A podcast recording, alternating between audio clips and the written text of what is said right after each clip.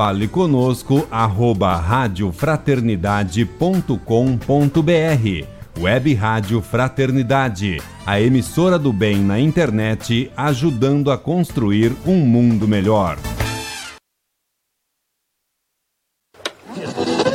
Web Rádio Fraternidade. É a Web Rádio Fraternidade, a nossa ferramenta de paz. Alcançando ruas, campos e cidades,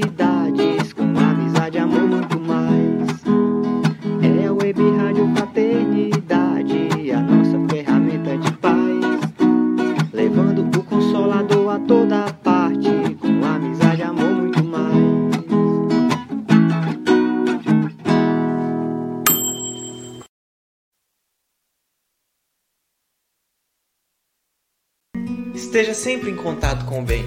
No site e no aplicativo da Web Rádio Fraternidade, você encontra orações diárias, palestras e estudos que te sintonizarão com os ensinos do Cristo. Para acessá-los, basta entrar no site www.radiofraternidade.com.br ou baixar o aplicativo da Rádio Fraternidade. Neles, você pode ouvir a rádio em tempo real ou acessar o nosso acervo. Web Rádio Fraternidade, a emissora do bem na internet.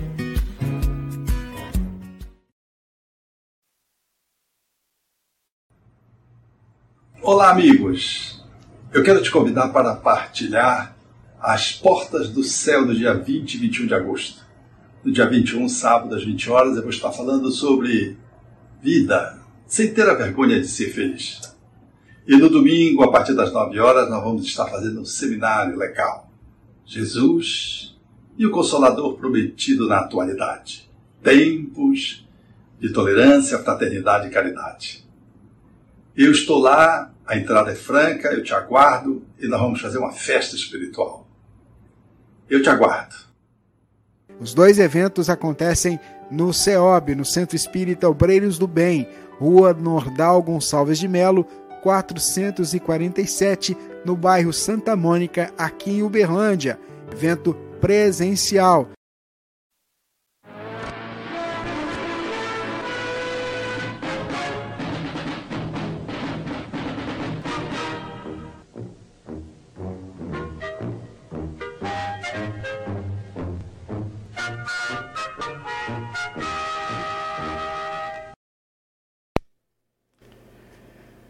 Muito bem, ouvintes, internautas espalhados pelo Brasil e pelo mundo, que alegria estarmos aqui com você, conosco aqui mais uma vez para a edição de número 120 do Pinga Fogo. Já pensou? São 120 edições.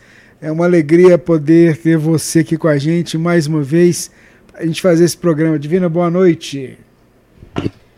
Boa noite, Rubens. Boa noite, queridos irmãos. Boa noite, Jorge. A Sâmia ainda não chegou, não? Ah, tá.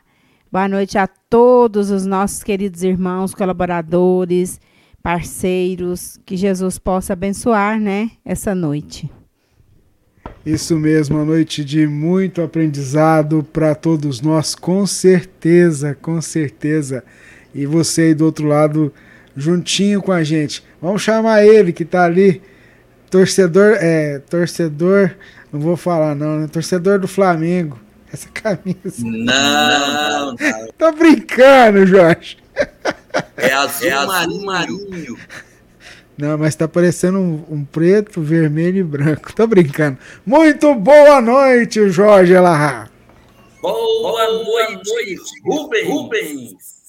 Boa, Boa noite, noite, Divina. Divina. Boa, Boa noite, noite, Sâmia. Eu trouxe a Sâmia.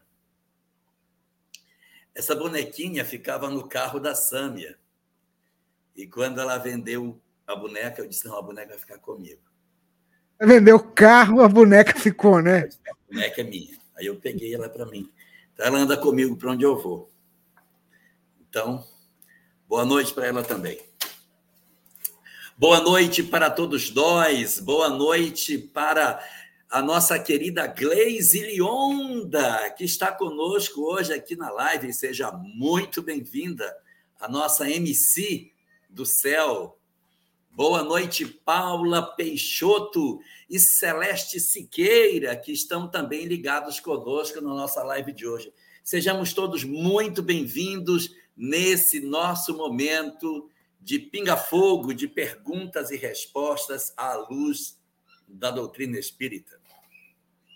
Muito bem, Jorge. Vamos lá, vamos começar agradecendo os nossos parceiros que estão sempre com a gente aí, nos ajudando, né? Então tá aí o pessoal da Febre TV, da Rede Amigo Espírita, da TV 7, da Web Rádio Amigo Espiritual, pessoal do Espiritismo.net, Portal da Luz, TV Secal, Ediluz, IDEAC, pessoal da Casa Espírita Seara de Luz, o nosso carinho, a nossa gratidão por vocês somarem com a gente nesse projeto de propagar a mensagem do Consolador por toda a parte. Então a gente já começa agradecendo demais a Deus a oportunidade que a gente tem de se encontrar para fazer a edição de número 120 desse programa. Te agradecemos, Senhor, por todo o amparo que tem despendido em favor desse singelo trabalho. Que continuamos, continuemos sendo, Senhor, o, aquele que abraça com tanto carinho a oportunidade de servir na tua seara. Que cada um dos amigos que aqui chegam agora ao vivo conosco ou a qualquer outro momento acompanhando o programa possa receber o teu amparo, a tua presença amigo, o teu esclarecimento, que o nosso irmão Jorge seja teu instrumento ao falar das dúvidas sobre a tua mensagem, ao levar a palavra é, fraterna de consolo também e tendo a confiança de que tu estás conosco, Senhor, em todos os momentos. Nós iniciamos o programa de hoje. Que assim seja. Muito bem, Jorge. O que, que você preparou aí junto com a Sâmia para trazer para a gente poema de poesia? Pois é. Conversei com Sâmia. A Sâmia está ainda com dificuldade por conta da mãe dela, que está precisando de cuidados especiais, ela tem que dar atenção. Então, é, eu conversei com ela e nós separamos uma poesia para ler hoje aqui.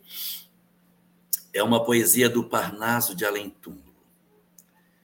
Uma poesia que eu particularmente gosto muito, aí conversamos, ela disse: "Ah, essa fica boa. Pode colocar". Então eu trouxe para nosso nosso deleite de hoje uma poesia assinada por Guerra Junqueiro, que está presente na primeira obra escrita por Chico Xavier, Parnaso de Alentulo, e o título da poesia é Eterna Vítima. A poesia diz assim: Na silenciosa paz, no cimo do Calvário, ainda se vê na cruz o Cristo solitário Vinte séculos de dor, de pranto e de agonia represam-se no olhar do filho de Maria. Abandonado e só na aridez da colina, sofre, enfim, do martírio a vítima divina. Açoitado, traído e calmo, silencioso, da terra aos céus espraia o seu olhar os mil anos de dor e seus cruéis algozes passaram sem cessar como chacais ferozes.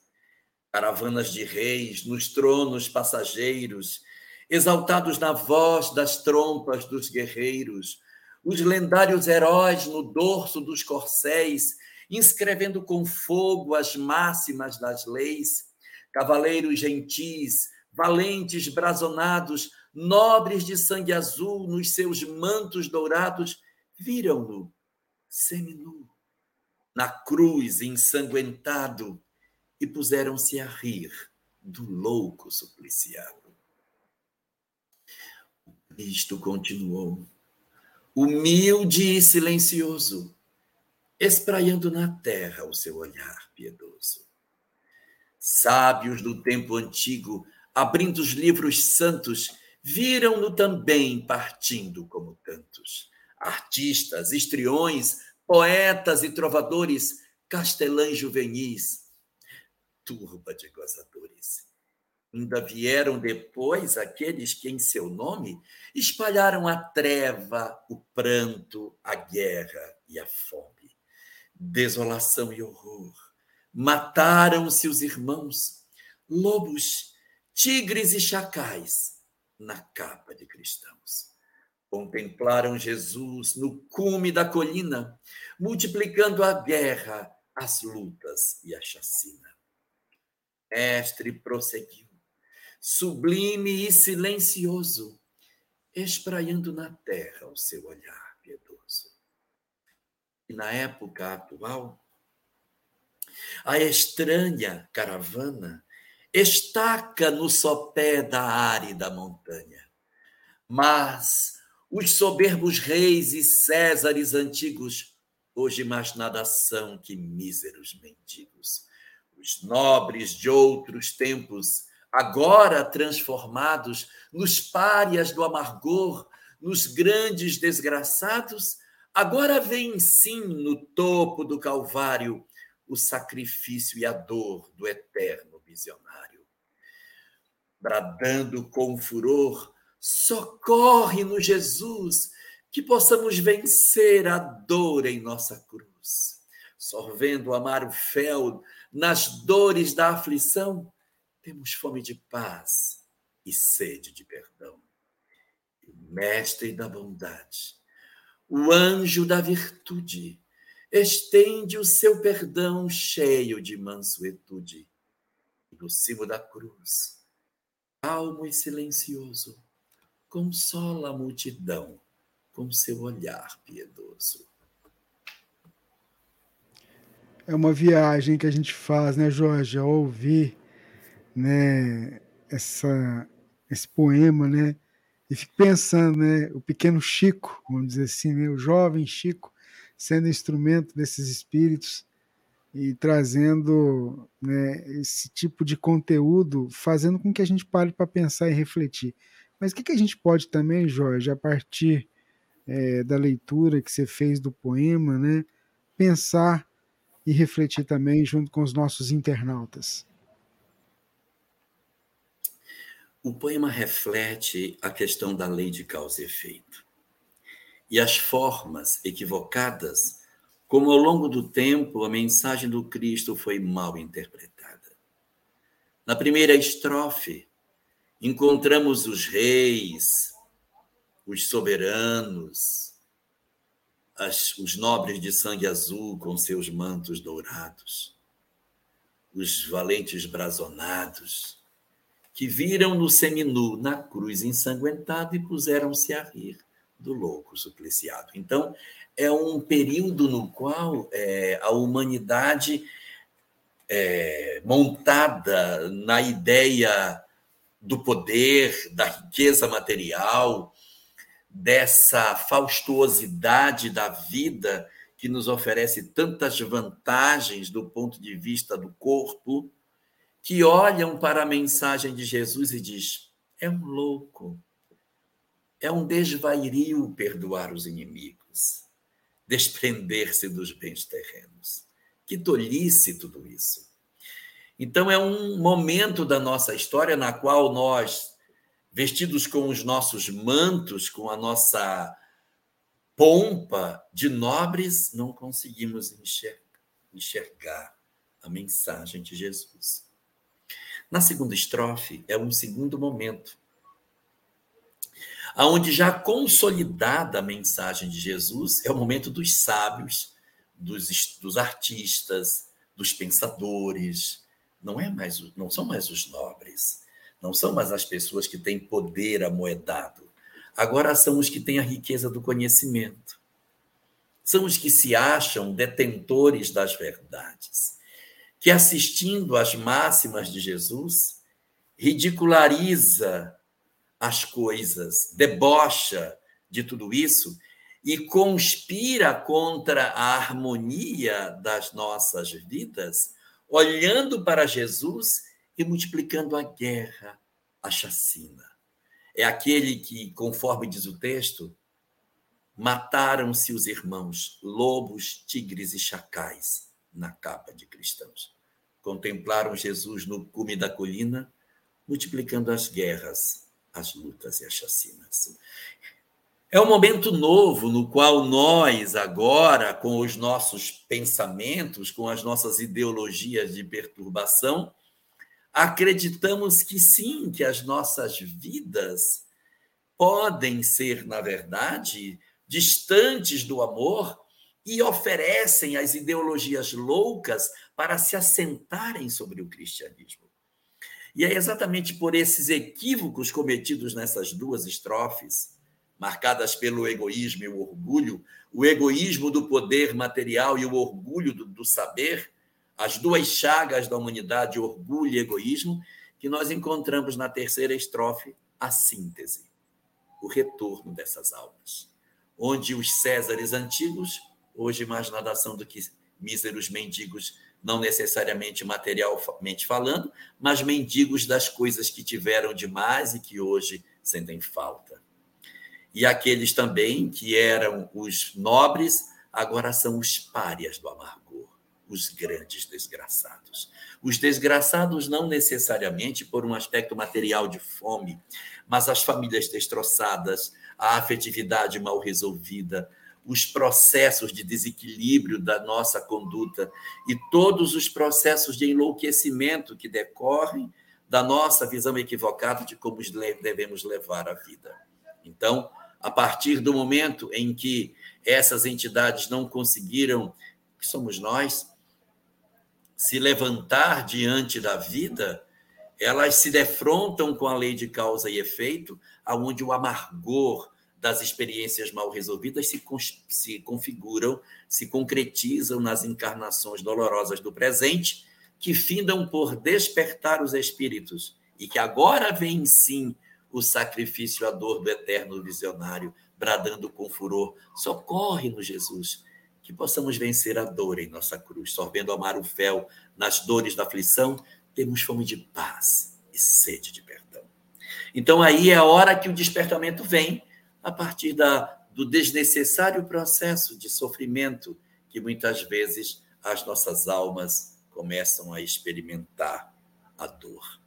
Então, são vivências que a gente não precisaria viver. Enquanto ficarmos encastelados no orgulho e encastelados no, no egoísmo, nós somos passíveis de experiências infelizes que não fazem parte da necessária eh, história do espírito mas que acabam se corporificando pelas nossas visões equivocadas de mundo. Muito bem, Jorge Alahá, ouvintes, internauta. Deixa eu ver uma coisinha Quero aqui. mostrar a minha caneca. Então mostra a sua caneca. Isso, a caneca. Eu estava querendo fazer um negócio que eu não fiz ainda, mas eu vou tentar fazer. No fundo da caneca eu vou botar declara esse espírita no senso. Que é para quando virar, Tá certo, Jorge. Escreve a caneta. Deixa eu ver aqui, peraí. Uma coisa aqui.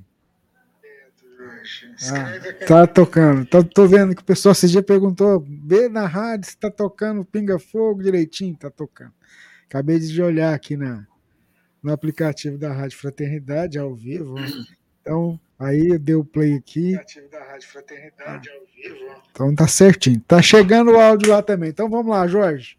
Olha, o Ricardo está colocando aqui que o censo já começou no bairro do Meia. Eu quero dizer é. a você, Ricardo, que o censo já começou no Brasil inteiro. O é, Brasil então... inteiro está fervilhando de recenseadores. São 180 mil recenseadores espalhados pelo território nacional. É, são mais de 5 mil, nós somos mais de 5 mil, mil municípios, né, Jorge? No Brasil inteiro, né? 5.570. Então, olha só, e vai ter o pessoal batendo na sua porta e eles precisam realmente entrevistar você. Então, faça a sua parte. Vamos torcer para cair o formulário que tem religião, né? Você sabe que foi bom você tocar nisso, que essa foi uma pergunta que chegou aqui para a gente durante a semana. É, por que, que tem essa, por que, que tem essa separação? Por que, que não faz a pergunta para todo mundo, Jorge?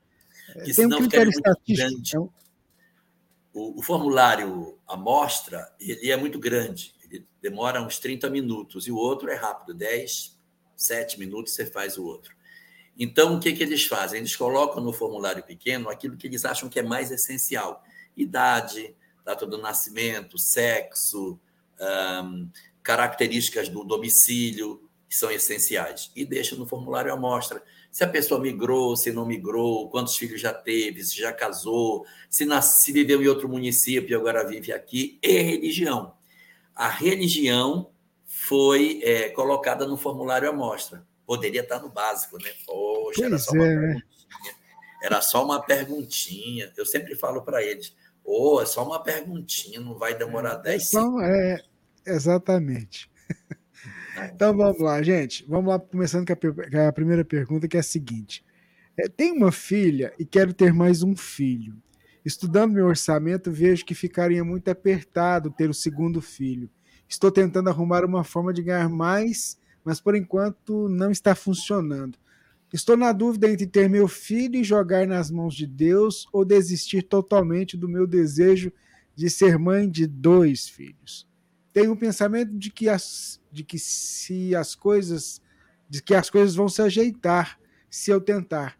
Mas o meu superego diz que seria irresponsabilidade da minha parte fazer isso. Conto muito pouco com meu esposo, pois ele sempre está enrolando financeiramente. Aí ela quer uma ajuda para poder pensar sobre isso, Jorge. Ah, sugiro a você a leitura da obra Após a Tempestade, de Joana de Ângeles, que fala sobre planejamento familiar. E o, a primeira frase da mensagem é: O homem não só pode, como deve planejar a sua prole. Sim, Márcia, eu trabalho no IBGE. O homem não só pode, como deve planejar a sua prole, ou seja, é, nós não temos apenas que pensar na possibilidade, é um dever nosso planejar a nossa família. E em seguida ela diz: agora precisa saber que método usa para planejar, porque existem métodos melhores e outros menos recomendáveis para a garantia do número de filhos que deveremos ter. Então, é, essa mensagem vai ajudar você a fazer essas reflexões. Eu acho que fazer essas contas, elas sempre são muito interessantes fazer essas análises são sempre, são sempre um, um bom caminho para que a gente não exceda as nossas questões orçamentárias. Mas existe uma coisa que também você precisa colocar nas suas contas. Às vezes nós imaginamos a necessidade de termos uma vida com muito conforto material e às vezes a gente nem precisa de tanto para poder ser feliz. Às vezes nossas famílias poderiam ser mais felizes com menos. Às vezes nós nos exigimos tanto, nós nos sacrificamos tanto, e de repente isso até nos afasta dos nossos filhos, isso retira nosso período de convivência, dos nossos cônjuges, das pessoas que nós elegemos para dividir conosco a existência. Então, tudo isso precisa ser pensado nas nossas vidas. É lógico que a gente precisa raciocinar, precisa decidir com bastante vagar sobre tudo isso, pelos aspectos não só do presente, mas do futuro, principalmente considerando sexos distintos, que muitas vezes vai exigir uma casa que tenha três quartos, porque um menino, uma menina, vai exigir é, espaços diferentes, né? Mas é, eu conheço muitos amigos que fizeram uma opção, é uma opção meio radical, mas é a opção de mudar para uma cidade menor, é o chamado êxodo urbano, em que você sai de grandes centros, se desloca para cidades menores, próximo de um grande centro, se você precisar, você tem acesso, e vive em uma situação até mais, mais simplicidade, com melhor qualidade de vida, almoça em casa, é, uma cidade com menos exigências de transporte e que muitas vezes levam as pessoas a terem uma qualidade de vida muito maior. Então, isso tudo tem que ser pensado, mas evidentemente você tem razão. A gente tem que pesar bem antes de tomar essa decisão. Só quero que você pese dentro disso que a gente não precisa ter tudo para que a gente possa dizer agora sim, tenho as condições ideais para ter o meu segundo menino. Bacana, Jorge. Vamos lá, Divina vai trazer para a gente a próxima pergunta, Divina. Atenção! Rosimeire Garcias, Rosimeire Garcias informa que foi recenseada e que teve a oportunidade de se declarar espírita no censo. Maravilha. Maravilha, maravilha. Tanta gente que fala que não pegou, ela pegou o formulário com religião. Que legal. É. Então, é, Jorge, no livro dos Espíritos fala que o Espírito protetor, anjo guardião, nos auxilia até o fim da nossa vida. Mas o Espírito protetor pode ter que deixar seu protegido para uma missão importante, sendo substituído por outro anjo guardião? Porque me Olha. recordo de ter lido algo sobre isso, mas não estou me recordando em qual obra eu li. Olha, na verdade, é, a apresentação que a gente tem no Livro dos Espíritos não abre essa possibilidade. Trabalha a questão de que o espírito ele vai acompanhar o seu protegido até o final da existência. Essa seria uma tarefa para ele desempenhar durante a existência física. Então, a gente guarda essa informação até porque é, a nossa vida ela vai exigir zelos, cuidados de mentores até o último instante, até o último suspiro e até depois dele, na hora do nosso desencarne, na hora da nossa chegada no mundo espiritual. Então, há toda uma presença espiritual, mesmo após aquilo que nós consideramos é, como sendo a existência, mas o mentor continua acompanhando aí nessa transição para o mundo espiritual. Então, desse, nesse sentido, a proteção espiritual ela não se, des, se des, descola do indivíduo. Mas há uma coisa importante a considerar. De onde vem o mentor? Ele é um cara escolhido aleatoriamente? Ele é um espírito que vinha passando e foi laçado para que a gente possa ter um protegido? Não. O mentor, ele pertence à nossa família espiritual. Ele é um espírito que já tem uma história conosco. Nós temos uma família espiritual que é formada por um, um conjunto de espíritos. Vamos imaginar que a nossa família espiritual seja esse conjunto e dentro da nossa família espiritual existe um subconjunto formado pelos espíritos que podem ser mentores dos outros. Os outros aqui são espíritos familiares, ainda não têm a capacidade de ser mentor. Um dia serão, mas atualmente só conseguem ser auxiliares, mentor, mentores mesmo eles não conseguem ser. Então, dentro da minha família espiritual existe um coletivozinho que é formado pelas entidades que podem exercer o papel de mentores. Então, é, essa ação de ser mentor, essa ação de ser protetor, ela é uma ação designada a alguém, mas é importante observar que ele pertence a um grupo. Ele não é uma alma assim que veio passando e foi laçada. Ele pertence a um grupo. E essa equipe como um todo, ela também tem uma história conosco. Então, mesmo que se considere que o mentor leva a sua, a sua tarefa até o final, é importante observar que ele não age só, ele tem um, um grupo de companheiros que seguem com ele. Então, é possível, não é impossível, porque ele não está grudado no seu protegido, que ele diga: eu, eu tive uma responsabilidade de, numa circunstância, eu vou precisar me ausentar por um período de tempo e eu queria que vocês me secundassem lá. Então, deste colégio de espíritos que fazem parte, alguém pode, de repente, é, exercer o papel de tutoria durante essa ausência que esse mentor vai ali para voltar. Então a gente pensa assim, ele não está grudado no seu protegido, ele tem um compromisso, mas é a família espiritual que tem um compromisso com ele.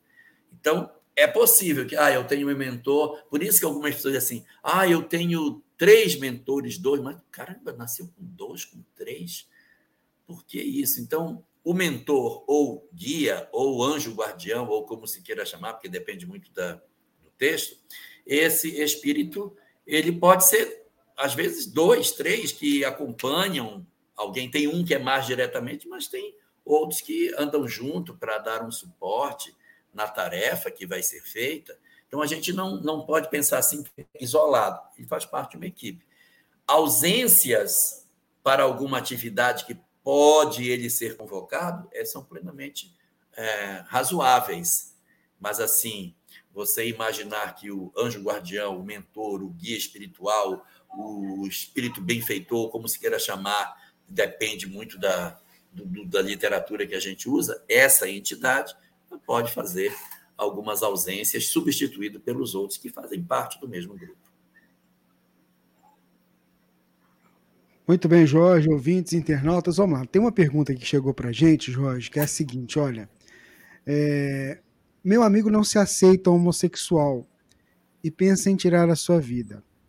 Acha que se trata de alguém contrário à criação divina.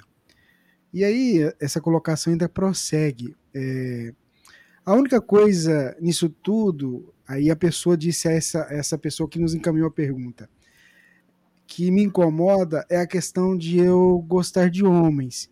Eu só queria realizar meu sonho de me casar com uma mulher, viver ao lado dela, ter filhos, netos, mas tenho um sentimento muito forte direcionado ao, ao masculino. O que, que a gente poderia dizer para esse rapaz, Jorge? é uma pessoa que tem uma formação universitária, viu? Certo. Na área de biomédicas.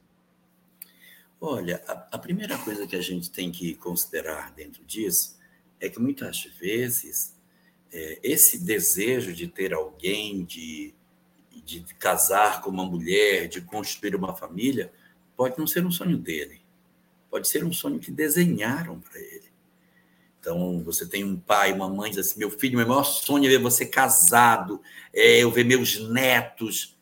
Então, acaba você, é, em função do amor que a gente sente pelos nossos pais, pelos nossos entes queridos, você trazer para você uma responsabilidade que, no fundo, no fundo, não é um sonho que você tem, mas é o desconforto de desagradar alguém que lhe é tão caro. Não gostaria de desagradar minha mãe não gostaria de machucar meu pai, ou de repente meu pai não aceitaria, minha família não aceitaria. Então, em função do constrangimento familiar que eu tenho, ou da própria sociedade em que eu vivo, ou da religião que eu pertenço, eu vivo a expectativa de viver uma história que no fundo, no fundo, ela não é minha. Então eu, eu desejo algo que no fundo não é o que está dentro de mim. Isso é, é muito doloroso, porque, como ele mesmo coloca, se esse conflito não conseguir ser tratado, ele vai, ele vai fazer muita força, porque há uma força puxando para um lado, existe uma força puxando para o outro. E essa tensão excessiva pode levar a uma ruptura, pode levar a um, a um processo de desequilíbrio, de desorganização emocional. Então, o que é que precisa ser feito? A gente precisa trabalhar isso até com um terapeuta para ajudar a gente a acomodar essas emoções dentro de nós.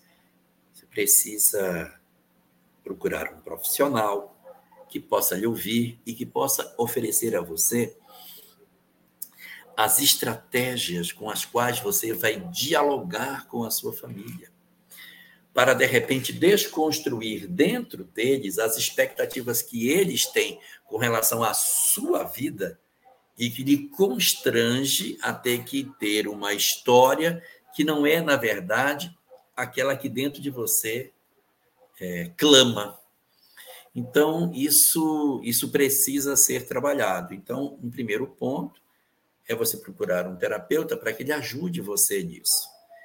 E aí ele vai dar algumas estratégias de como abordar a mãe, como abordar o pai, como você lidar com, de certa maneira, a, a, a aceitação da sua própria opção, dos próprios sonhos pessoalíssimos que você tem e que não são os sonhos que os outros têm para você. Nesse sentido, é muito importante que você faça para que haja uma certa acomodação dentro do seu eu desses conflitos que você possui. E aí, um segundo ponto essencial para que você também trabalhe dentro do seu coração é que é, nessa dinâmica de aceitação, você precisa também ter a habilidade de considerar que se no fim de todas as coisas você não conseguir trabalhar isso, não conseguir equilibrar, você pode, é, de repente, para não viver o conflito de ter que ter alguém, mas você quer ter outro alguém, não ter ninguém. Essa é uma opção. Fazer um silêncio emocional até que você consiga ter condição de decidir com mais acerto, sem grandes conflitos dentro de você. Para que você não faça uma ruptura e viva uma experiência que você ainda não tem certeza se é isso que você quer. Então, o terapeuta ajuda você no diálogo com essas questões emocionais, o diálogo com os outros, abrir a porta do diálogo e da aceitação dos seus entes queridos. E uma opção que você tem é o silêncio até que essas coisas fiquem mais claras para você uma mudança de cidade para viver em outro lugar é uma outra alternativa que algumas pessoas optam para que elas consigam lidar com isso sem a presença frequente daqueles que gostariam que tivéssemos uma vida que a gente não quer. E como último ponto, que é talvez o mais importante de tudo, diante desses conflitos que você está vivendo,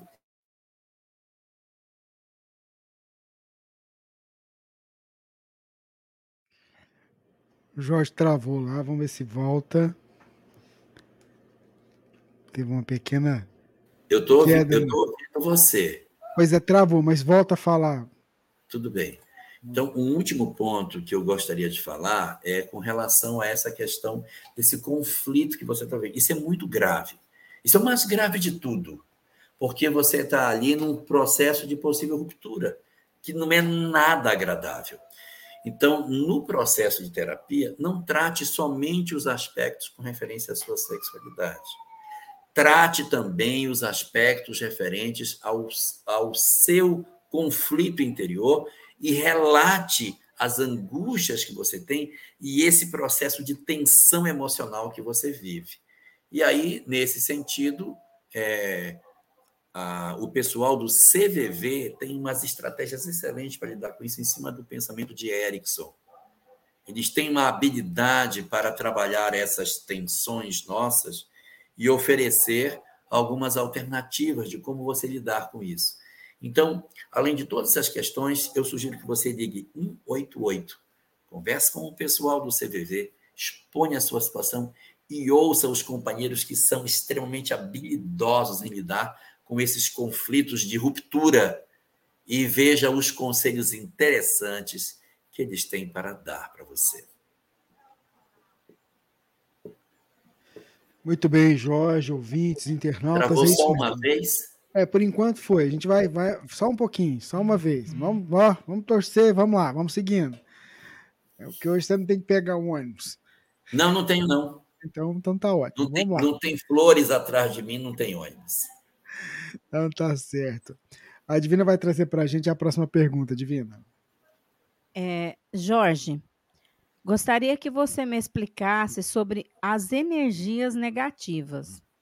Quando alguém odeia outra pessoa, sabemos que esta energia cheia de ódio faz mal para quem sente, mas e para quem ela envia e, re, e recebe essa energia? O que causa no outro? Que tipo de danos pode causar? Principalmente se a pessoa que está é, recebendo essas energias não ora e vigia. Esta energia emitida pode chegar à pessoa e parar com a vida dela?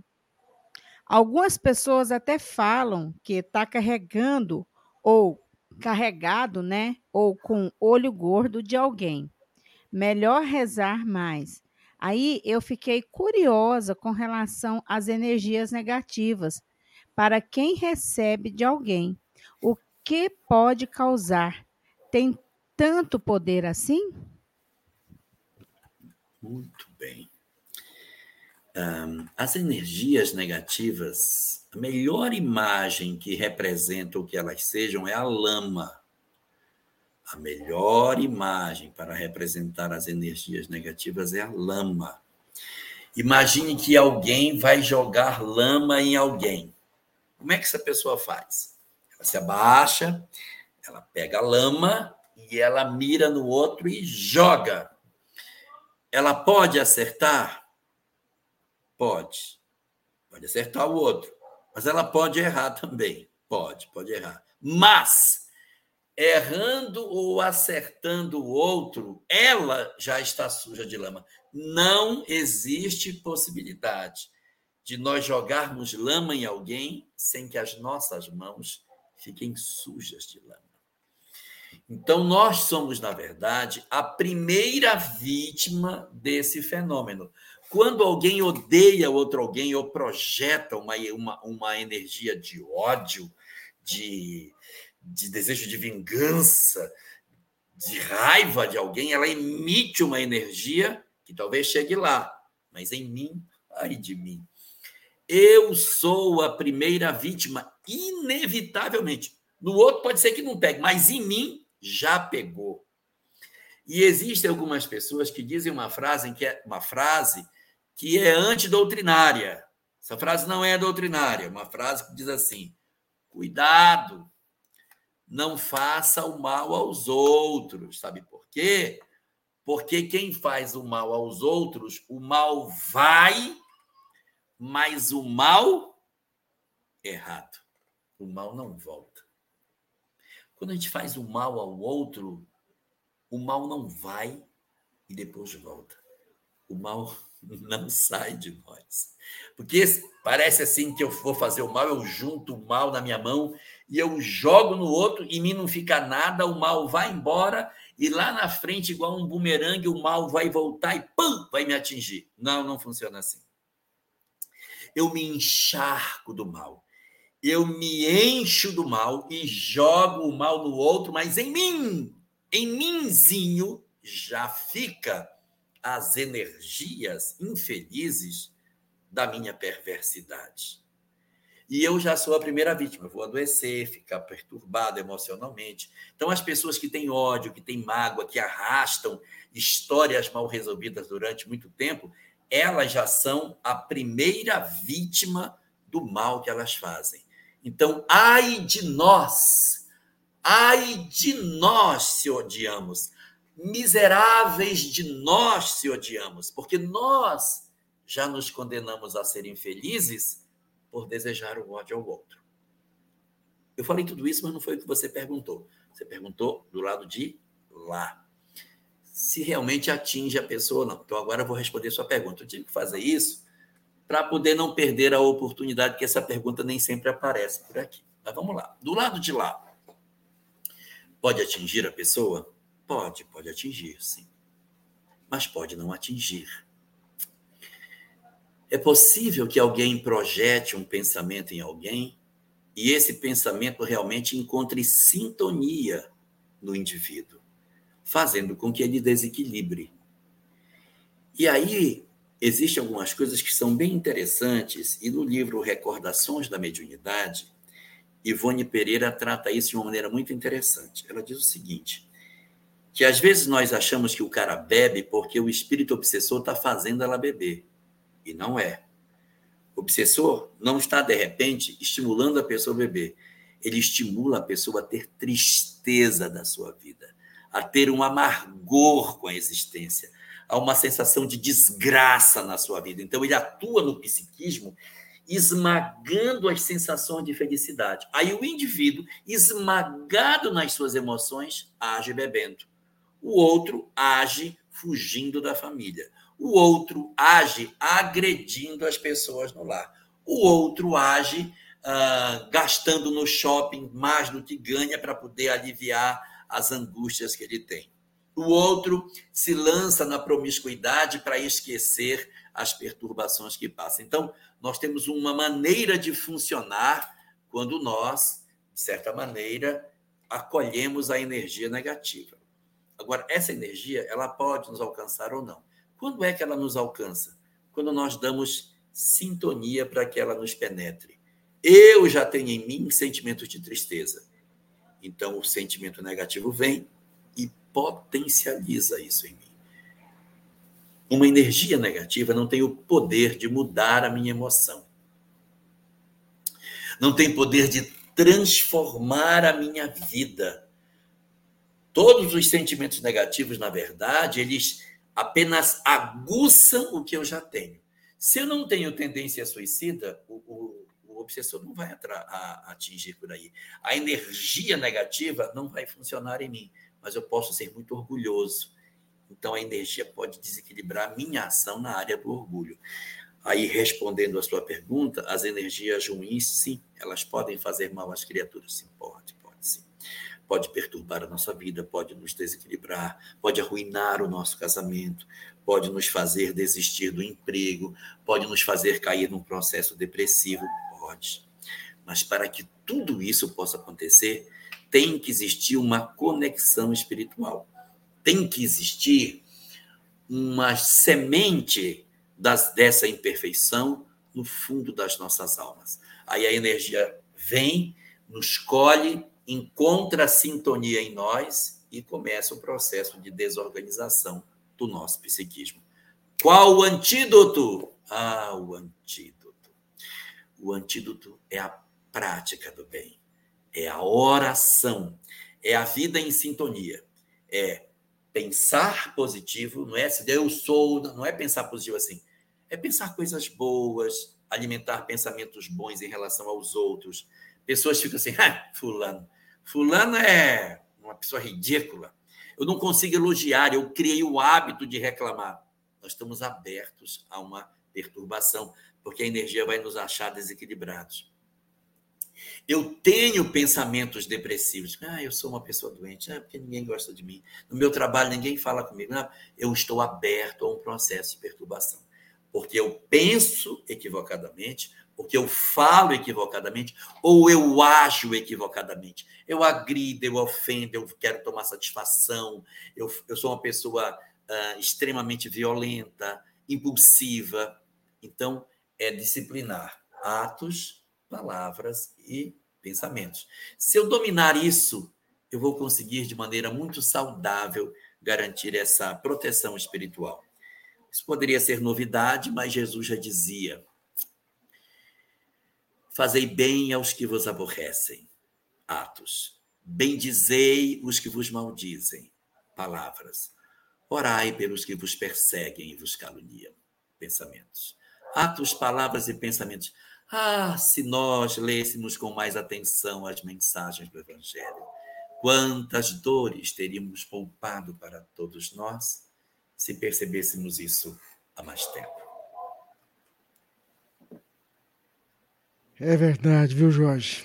Mas vamos seguindo aqui. A próxima pergunta, ela vem de uma internauta ouvinte que nos acompanha já há um tempinho, né? Ela diz assim, ó: Amo a Rádio Fraternidade e ouvir o Elahá.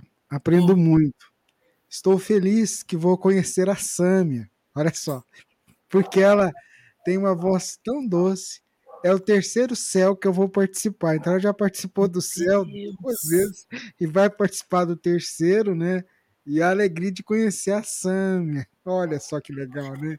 Pois então eu vou dizer para você que convivo com ela há 40 anos. A Sâmia é exatamente o que aparece no vídeo. Ela tem a voz exatamente assim. Ela é exatamente isso. E nos 40 anos de convivência que eu tenho com ela, eu nunca vi ela sair do prumo. Ela não sai do prumo. Ela é o tempo todo daquele jeito. Que bacana. Que legal, né? E aí ela disse pra gente assim, Jorge, olha, eu sofri muito no meu relacionamento com o esposo. Ele foi muito ciumento, bebeu muito e quando bebia queria me matar. Ele é trabalhador, honesto e mesmo com muita dificuldade eu permaneci casada.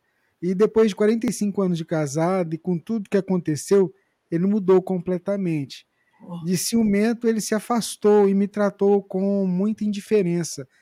E, e até separando os quartos, penso que sofri tanto quanto com o seu ciúme e a bebida.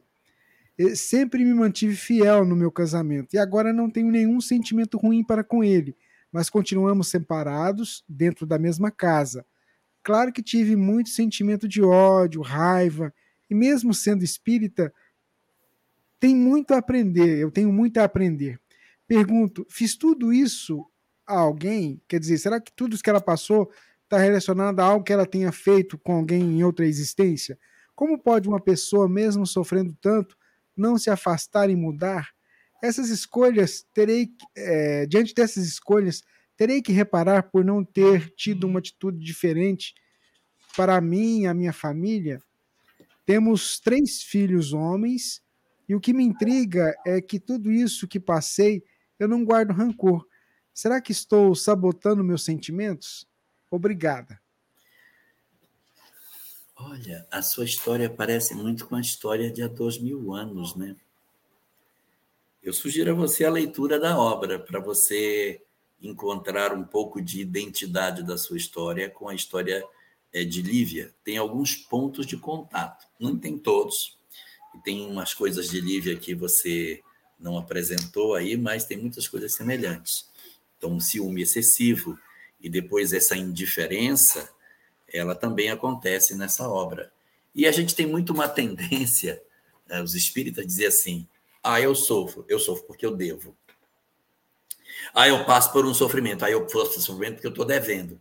Sempre é uma leitura expiatória das experiências que a gente passa. E nem sempre. Às vezes, as nossas histórias de sofrimento não são necessariamente processos expiatórios. Quando você vive uma relação com outro alguém, você tem uma relação com outro alguém, e nessa relação com esse outro alguém existe mágoa, ressentimento, ódio, briga, desentendimento, é um indicativo de que, de repente, sim, a gente possa estar num processo expiatório. Mas quando você tem uma relação com alguém em que há um desses indivíduos que tem uma postura profundamente equivocada, ele age de maneira uh, errada, ele agride, ele ofende, ele machuca, e o outro não dá motivos para que isso aconteça, e este mantém-se numa condição de serenidade e de compreensão da fragilidade do outro, sem ódios, sem mágoas, sem processos de violência familiar, é um indicativo de que este que está sofrendo o processo de um casamento mais desgastado, provavelmente não esteja em processo expiatório, porque ele não experimenta a infelicidade diante do sofrimento. Ele sofre, sofre. Ele é infeliz? Não, ele não é infeliz.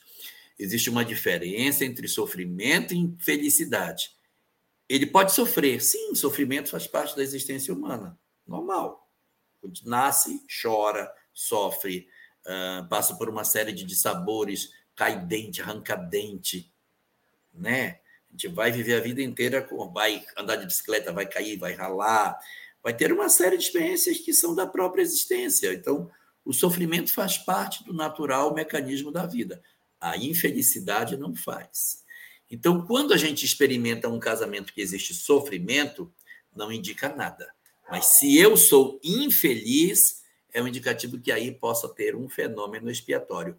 Mas se eu entendo, compreendo, não dou razão para que o outro haja assim comigo, o que, que pode ser? Pode ser que este que machuca fosse uma alma muito comprometida no mundo espiritual. E eu disse: eu quero juntá-lo. Então eu venho, caso com ele, para ser o indivíduo que vai dar a esse companheiro a chance de se levantar. Mas ele não aproveita. Ele faz errado, ele machuca, ele maltrata, faz um monte de coisa. Nossa, você perdeu a encarnação porque nasceu para tentar puxar e o cara só fez bobagem. Não perdeu, porque você se manteve na sua postura e este, que em princípio errou na relação, ao desencarnar, quando chegar no mundo espiritual, que ele disser assim: Meu Deus, o que eu fiz? Que oportunidades eu perdi. Como era maravilhosa a pessoa que eu tinha e que eu não soube valorizar. Isso vai produzir no indivíduo o desejo do progresso, da transformação, da mudança de vida e vai impulsionar o progresso dele. Então, a aparente é, é, existência sem aproveitamento vai ser vista de maneira completamente distinta, porque os espíritos vão perceber que, na verdade, aproveitaram muito pouco, então ele vai fazer um crescimento significativo. Então, é alguém que lança a mão na escuridão para puxar o outro, o outro morde a minha mão. E no futuro ele lamenta o que fez e vem para a luz.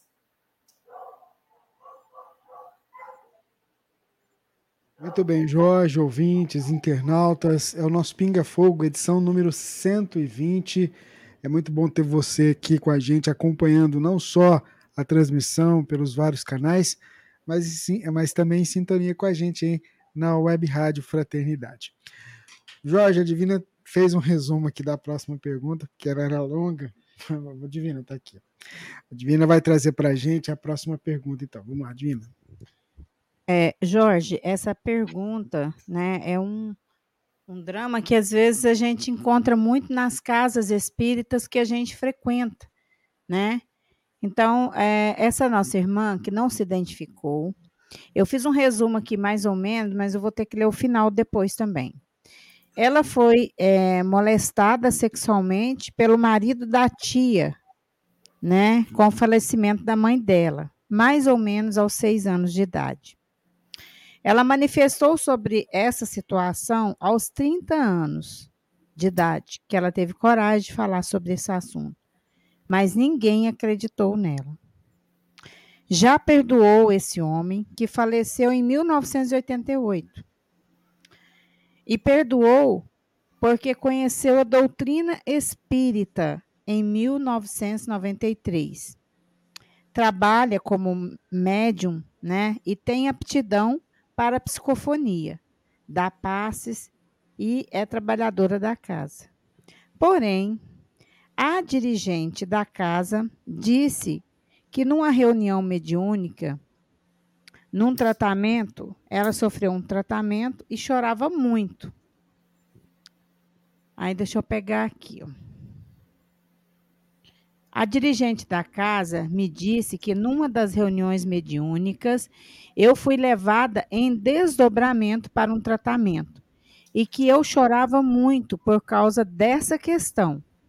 Aí ela me disse que ainda não me colocaria na reunião como médium de psicofonia, porque se eu for dar, passividade, a um espírito que sofreu o mesmo que eu, como vai ser? Confesso que a explicação dada por ela, no meu entendimento, não possui base doutrinária. Várias vezes já dei passividade a espíritos nessa condição e em tantas outras.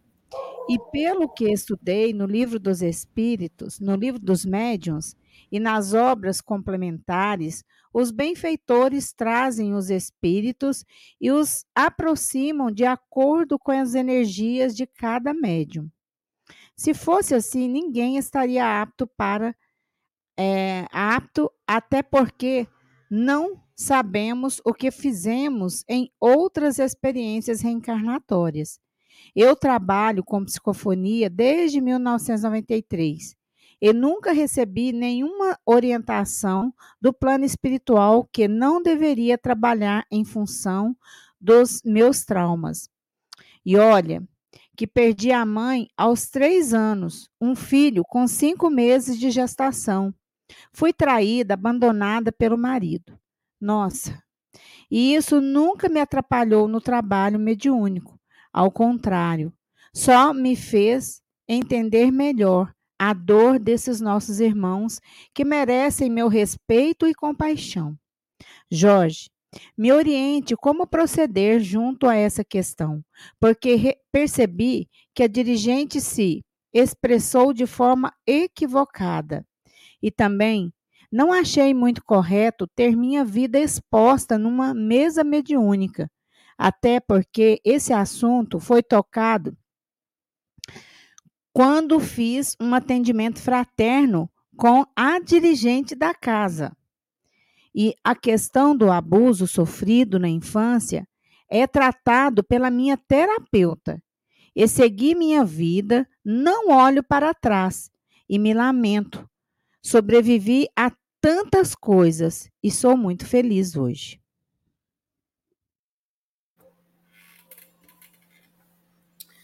É, essa conceituação de que a pessoa, pelo fato de ter tido essa experiência, ela não, não tem a possibilidade de ser é, médium na mesa mediúnica, realmente você tem razão. Ela não é uma boa explicação, até porque geralmente entidades que apresentam é, histórias de suicídio costumam dar passividade para espíritos suicidas. Então, às vezes, o médium que viveu determinado drama, ele tem melhores, melhores condições empáticas de acolher e de poder é, realizar o atendimento a determinadas entidades. Quando a gente está bem, quando a gente se harmonizou, quando a gente conseguiu digerir determinados dramas que a nossa vida teve, e você teve vários dramas, dramas muito fortes, não só este, mas a perda do filho, a questão do seu casamento. Então, são histórias muito dolorosas. Essas histórias todas, elas uh, também têm que ser contabilizadas dentro da, da sua história de vida.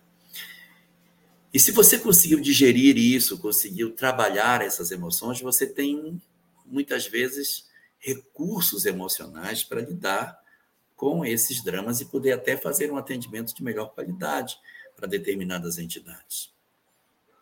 A dificuldade vai aparecer se você não conseguiu trabalhar isso, se você não conseguiu digerir, se você tem bloqueios emocionais, se você não consegue lidar com essas coisas, se você tem ainda muitas fragilidades para tocar nesses assuntos, você tem ainda muita carga emocional dessas histórias, o que é plenamente compreensível, se você tem isso ainda muito inflamado, a ferida ainda sangra, ainda dói, separação, traição, perda de filho, violência sexual, abuso, todas essas histórias, se elas ainda sangram dentro de você, aí realmente é importante que você se preserve, para que você, no contato com determinadas dores, você não eviscere, de repente, determinadas histórias que ainda estão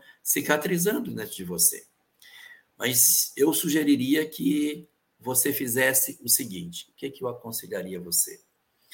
Que num primeiro movimento você trabalhasse a humildade. Em que sentido? Essa é a determinação que a casa que eu estou me, me aponta, porque assim, eu poderia dizer a você: mude de casa, vá para outra casa vá ser feliz do outro lugar. Só que se a gente fizer isso sem um primeiro esforço emocional, nós vamos ficar mudando de casa para casa, de casa para casa, porque ah, essa casa não me atendeu, não me entendeu, não me acolheu, eu vou para outra. E se a gente for entrar nessa perspectiva, hum, nossas vidas serão muito machucadas, porque a gente não vai conseguir se desenvolver em nenhum lugar. Então eu sugiro a você que primeiro o silêncio, o jejum espiritual. Mergulhar dentro de si para perguntar: o que pode ter motivado que ela pense assim? Então, é, fazer uma análise para verificar: eu estou passando a imagem de ser uma pessoa que não tenho domínio sobre as minhas emoções? Eu passo para os outros a percepção de que eu não consegui digerir os meus problemas, que eu ainda tenho, que é plenamente compreensível. A gente não é máquina, nós somos humanos.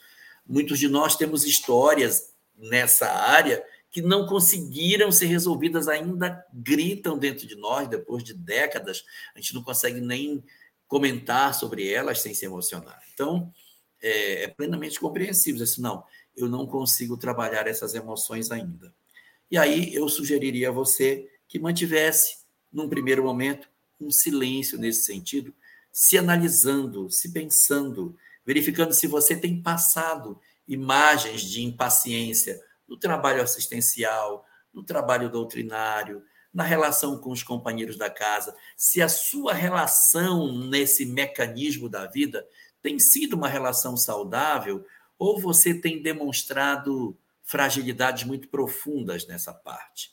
Isso é fundamental para que a gente possa dizer assim: olha, está está caminhando bem, estamos andando de maneira satisfatória, você está se saindo muito bem. Ou não, você não está conseguindo lidar, você é, criou inimizade, brigou com fulano, se deu com outro. No primeiro momento, analise se você não está dando sinalizações que possam estar dando aos outros a percepção de que você ainda não trabalha as suas emoções de maneira satisfatória, independente dessa história em particular, mas no conjunto das suas relações. Ponto número dois.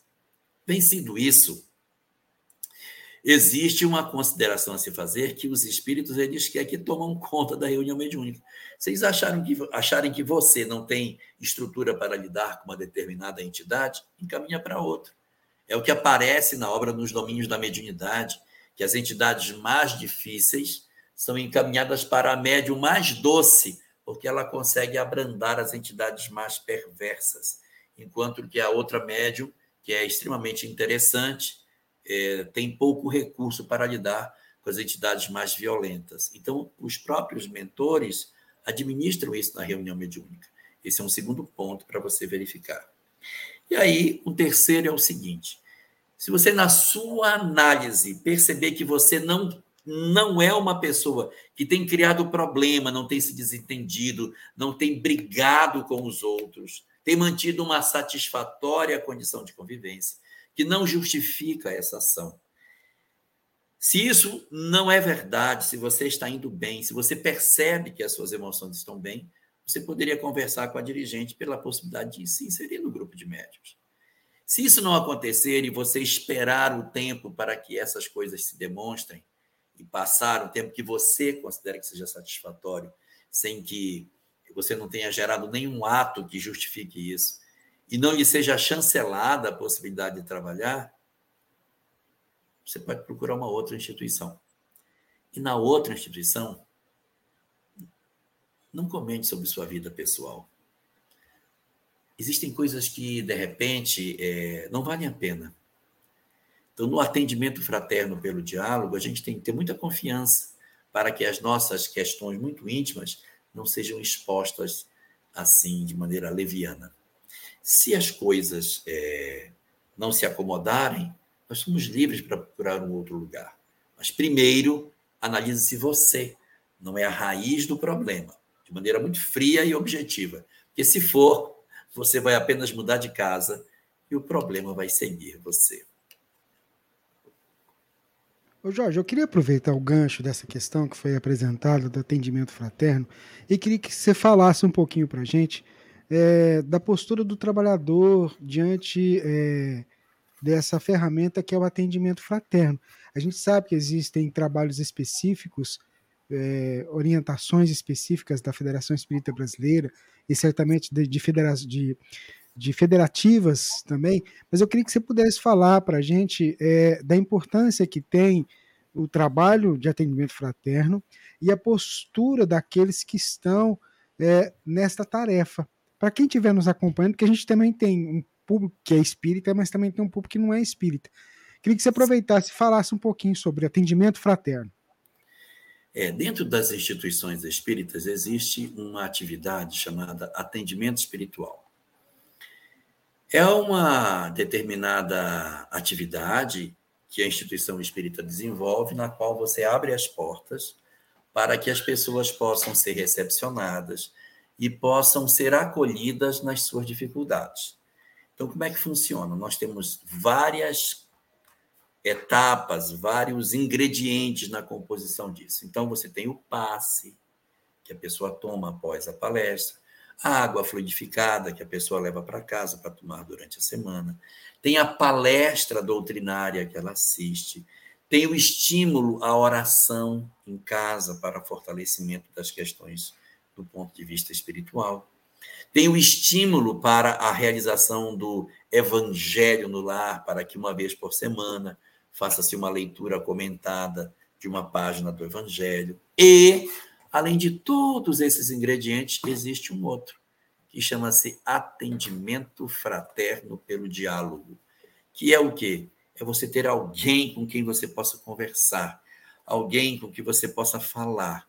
Não é atendimento psicológico, não é um tratamento terapêutico profissional.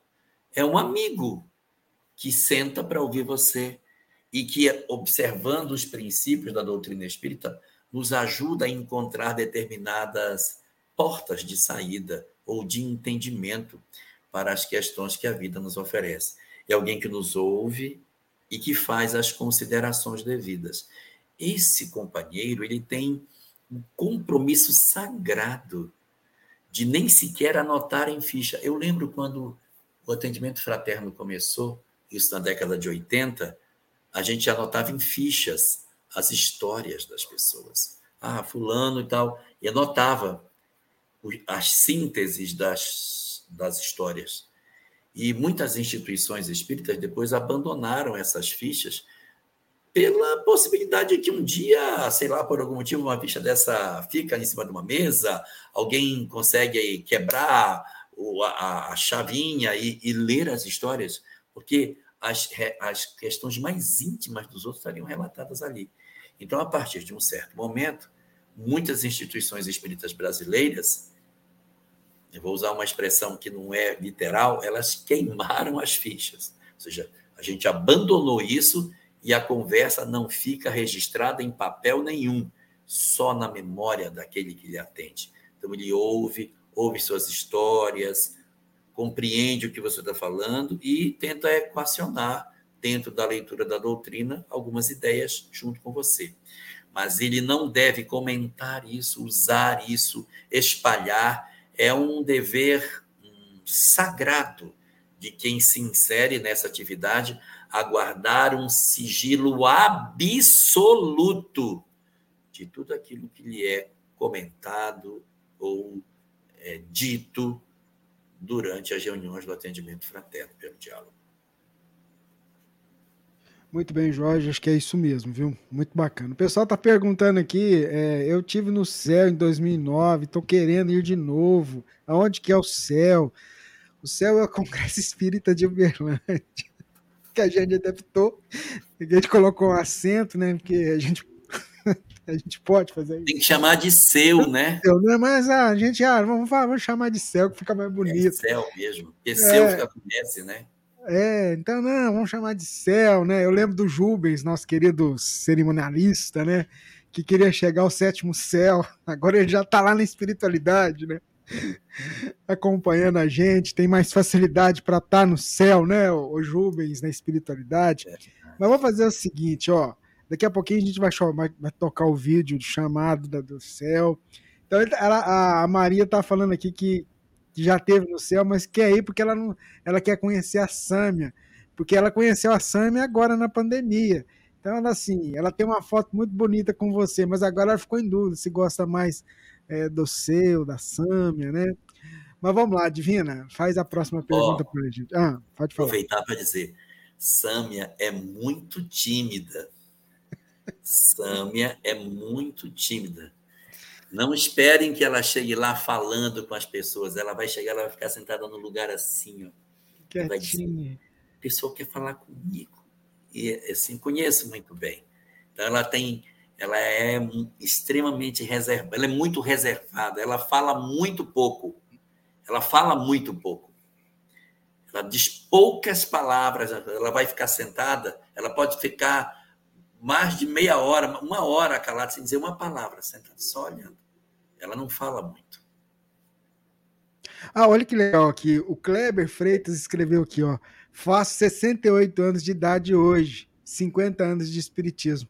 Parabéns, viu, Kleber Meu Freitas? Meu Deus! Nossos parabéns, viu? Nossa, que legal. Que legal, né? Divina. O silêncio é para poucos, e para os sábios. Então, vamos lá, né?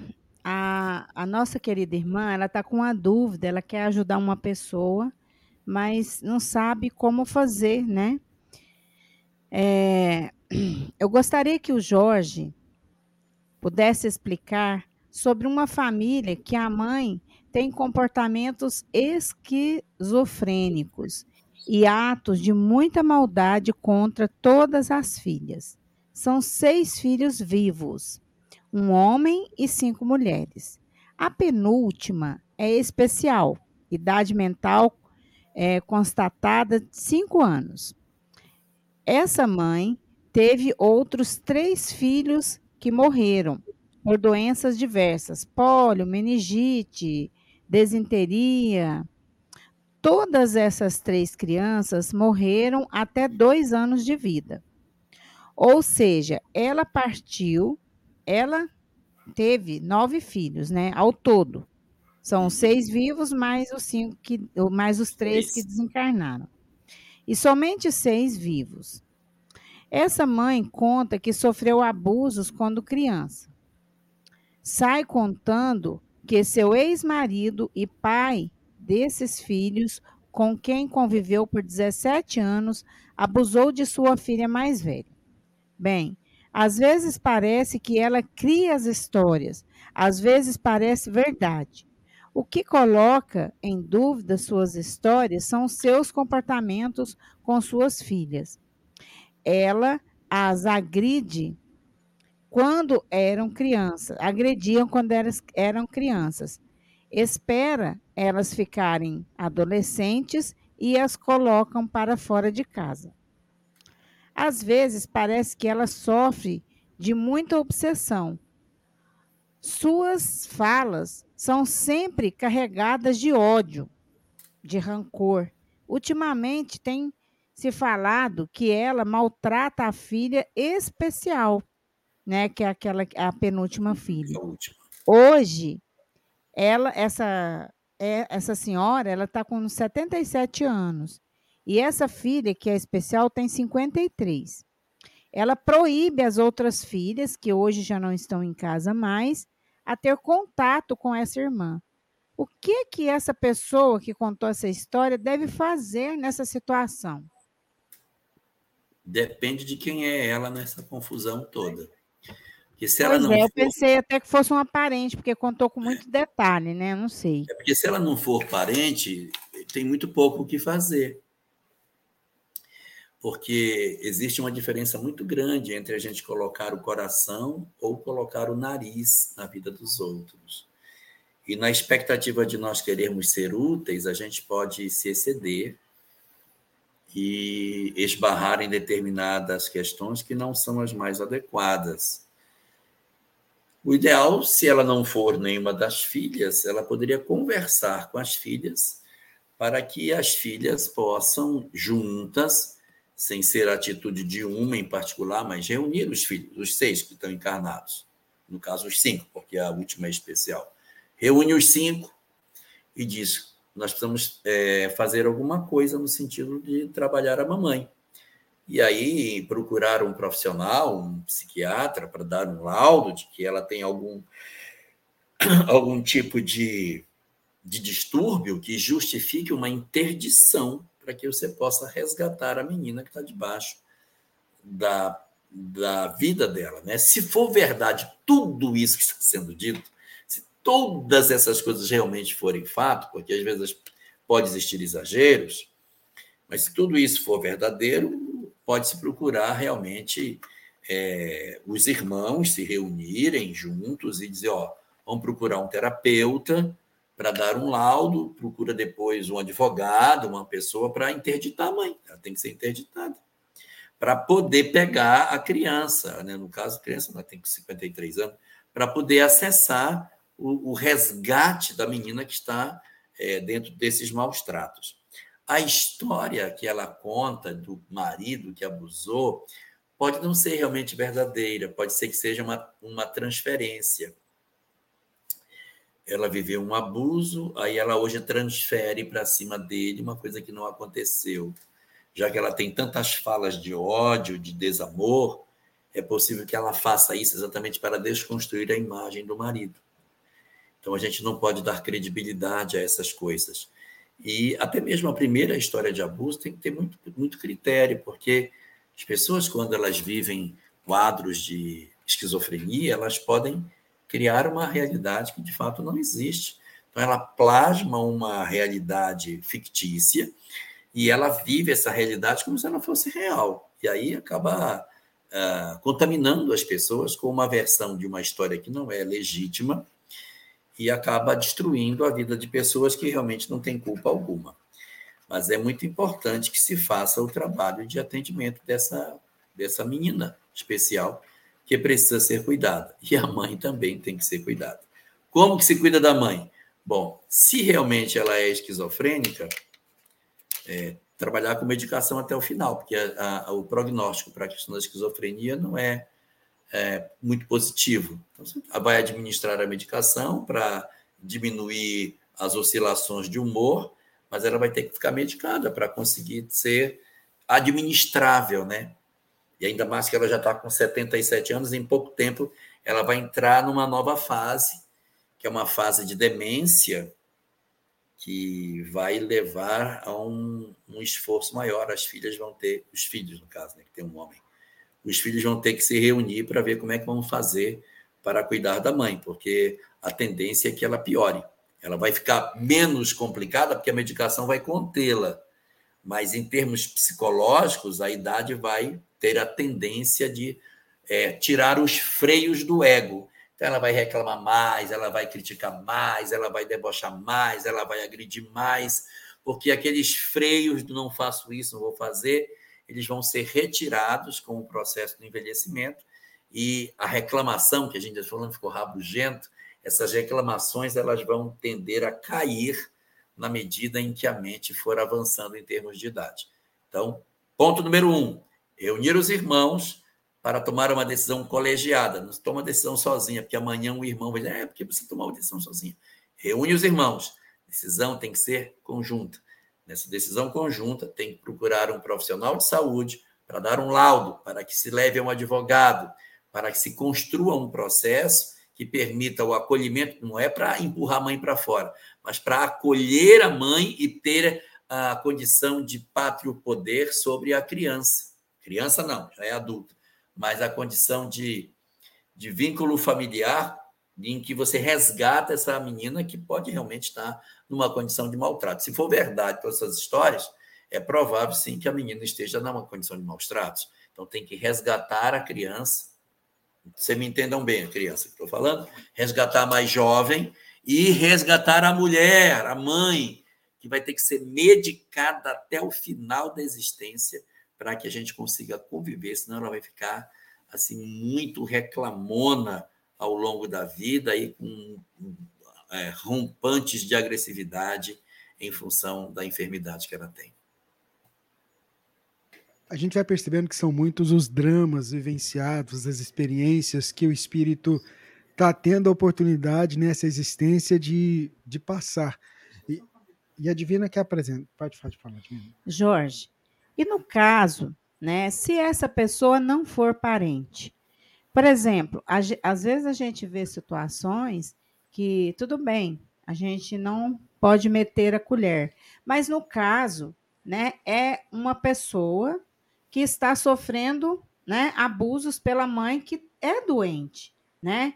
É, se ela não for uma parente, ela tem que se calar, ou ela tem que procurar uma autoridade para poder dar auxílio a essa pessoa que está sofrendo. Porque às vezes ela teve esses filhos e esses filhos, né, sumiram para lá, abandonaram essa situação. E aí? Olha, o que ela pode fazer, ela tem que tomar cuidado, porque se ela fizer uma denúncia e for falsa, ela responde por denunciação caluniosa. Você vai na polícia para dizer que uma pessoa cometeu um crime que ela não está cometendo, pode ter uma regressiva em cima de você. Então, você tem que ter certeza que está fazendo. Então, talvez seja mais adequado você procurar o CAPES e conversar no CAPES. Dizer, olha, eu acho que valeria uma visita do CAPES para verificar. Porque se você denunciar isso na autoridade policial, você se enrola. Mas você pode conversar com as, com as assistentes sociais dizendo para ela: olha, eu estou com a impressão de que tem alguma coisa. Sugira uma visita lá. E aí as assistentes sociais têm autoridade para isso, aí o CAPES se desloca, vai até a residência, conversar, porque tiveram notícia de que tem uma menina que é especial, não vai dizer que tem maus tratos, e aí insere-se na família e verifica as condições que ela tem, porque ela, ela tem direito à medicação, ela tem direito à aposentadoria, ela tem uma série de direitos por ser especial. E as assistentes sociais têm direito de visitar. Se ela já tiver o benefício, mais ainda que elas vão visitar para ver como está a menina que já tem o direito ao benefício. Se ela não tiver, as, as, as assistentes sociais podem justificar que estão indo lá para ver a condição de oferta do, do direito dela. E aí elas investigam a situação familiar. Aí as assistentes sociais, que têm fé pública, porque são servidoras públicas, elas podem se manifestar num laudo dizendo: olha, é interessante que exista uma ação mais efetiva é, do poder público para poder realizar uma, uma diligência lá, aí já mais focada para tentar tratar a criança que está debaixo da tutela de uma pessoa que, em princípio, é, não está no seu pleno gozo das faculdades mentais. Aí tem que interceder. Mas primeiro tem que ter prudência, tá? Porque existem muitas mentiras que acontecem. Aí você, na expectativa de ser aí o, o, o, o Dom Quixote das coisas, você acaba se enrolando e respondendo processo por denunciação caluniosa. Vamos seguindo aqui com o Pinga Fogo. A próxima pergunta vem do Valmir Bernardes. É, Jorge, estive lendo um posicionamento que Jesus não foi carpinteiro, e sim trabalhou talhando pedras, até porque não havia naquela região árvores em quantidade para atividade de marcenaria. Naquela região havia mais pedras do que madeira. Qual a sua visão sobre isso? Eu, essa é uma ideia bem interessante, né? É bem interessante, mas eu quero dizer a você que ao norte da Galileia, não tão distante do lago de Genezaré, fica a fronteira com o Líbano. Dá uma olhada na bandeira do Líbano e vê o que está bem no meião da, da bandeira. A bandeira do Líbano é uma bandeira que tem, ela é branca, ela tem uma faixa vermelha em cima, tem uma faixa vermelha embaixo e no centro da bandeira uma árvore frondosíssima chamado cedro do Líbano, uma árvore excepcional de uma qualidade indescritível que era usada inclusive para fazer os barcos dos fenícios, os grandes navegadores da época do Mediterrâneo. Se não existisse árvores por ali, de onde os fenícios tiraram a madeira para fazer os seus barcos? De onde os libaneses tiraram o cedro para representar a sua nação? Então, aquela região ali, tem que entender que fronteira, o país, fronteira de país, não determina. Olha, a árvore só vai nascer da fronteira para lá. Se a Galileia está no norte de Israel, é razoável que o cedro do Líbano também existisse em terras israelenses. E, se muito, entraria-se lá, porque o sul do Líbano era sempre tratado no começo como sendo a grande Palestina. Lembra que existia na, no Cristo algumas frases tipo ah, ah, se esses fenômenos fossem feitos em Tiro e Sidom. Tiro é uma cidade no sul do Líbano e Sidom mais para frente chamada pelos libaneses de Sur e Saida, reciprocamente em árabe. Então, essas cidades elas ficam em território libanês. E Jesus se refere a elas como se fossem uma espécie de extensão daquela região. Então, não é impensado que Jesus pudesse ter tido é, uma, uma experiência com madeira. Mas a, o, o, raciocínio, o raciocínio é, que você coloca de trabalhar com pedras é um assunto interessante. Quem sabe o artesão daquela época trabalhava com madeira e pedra? Não sei. Não, não é descartado que ele possa ter trabalhado com pedra. Naquela região ali do Líbano, tem muitas casas de pedra, tem muita construção de pedra realmente. Mas a madeira do Líbano pode ter sido um grande elemento diz-se que no Templo de Jerusalém, que ficava lá em Jerusalém, longe do Líbano, a madeira usada para edificar o templo, aonde tinha madeira, que era muita coisa, era pedra, mas a madeira usada no templo era cedro do Líbano, que foi trazido de lá do norte para a edificação das partes de madeira que o templo precisava. Muito bem, Jorge, ouvintes, internautas. Vamos seguindo aqui com o Pinga Fogo. A Divina já está preparando ali para fazer a próxima pergunta. É, Divina, pode pegar aí, pode fazer. A próxima pergunta é do Gladstone. Boa noite aos amigos Jorge Elahá. É, quem seria o Espírito Francisco Xavier que assina uma mensagem no Evangelho segundo o Espiritismo, no capítulo de número 12? Aí ele ainda fala: belo trabalho que vocês fazem, que Deus abençoe a todos. É se você tem conhecimento, quem seja esse espírito, Jorge?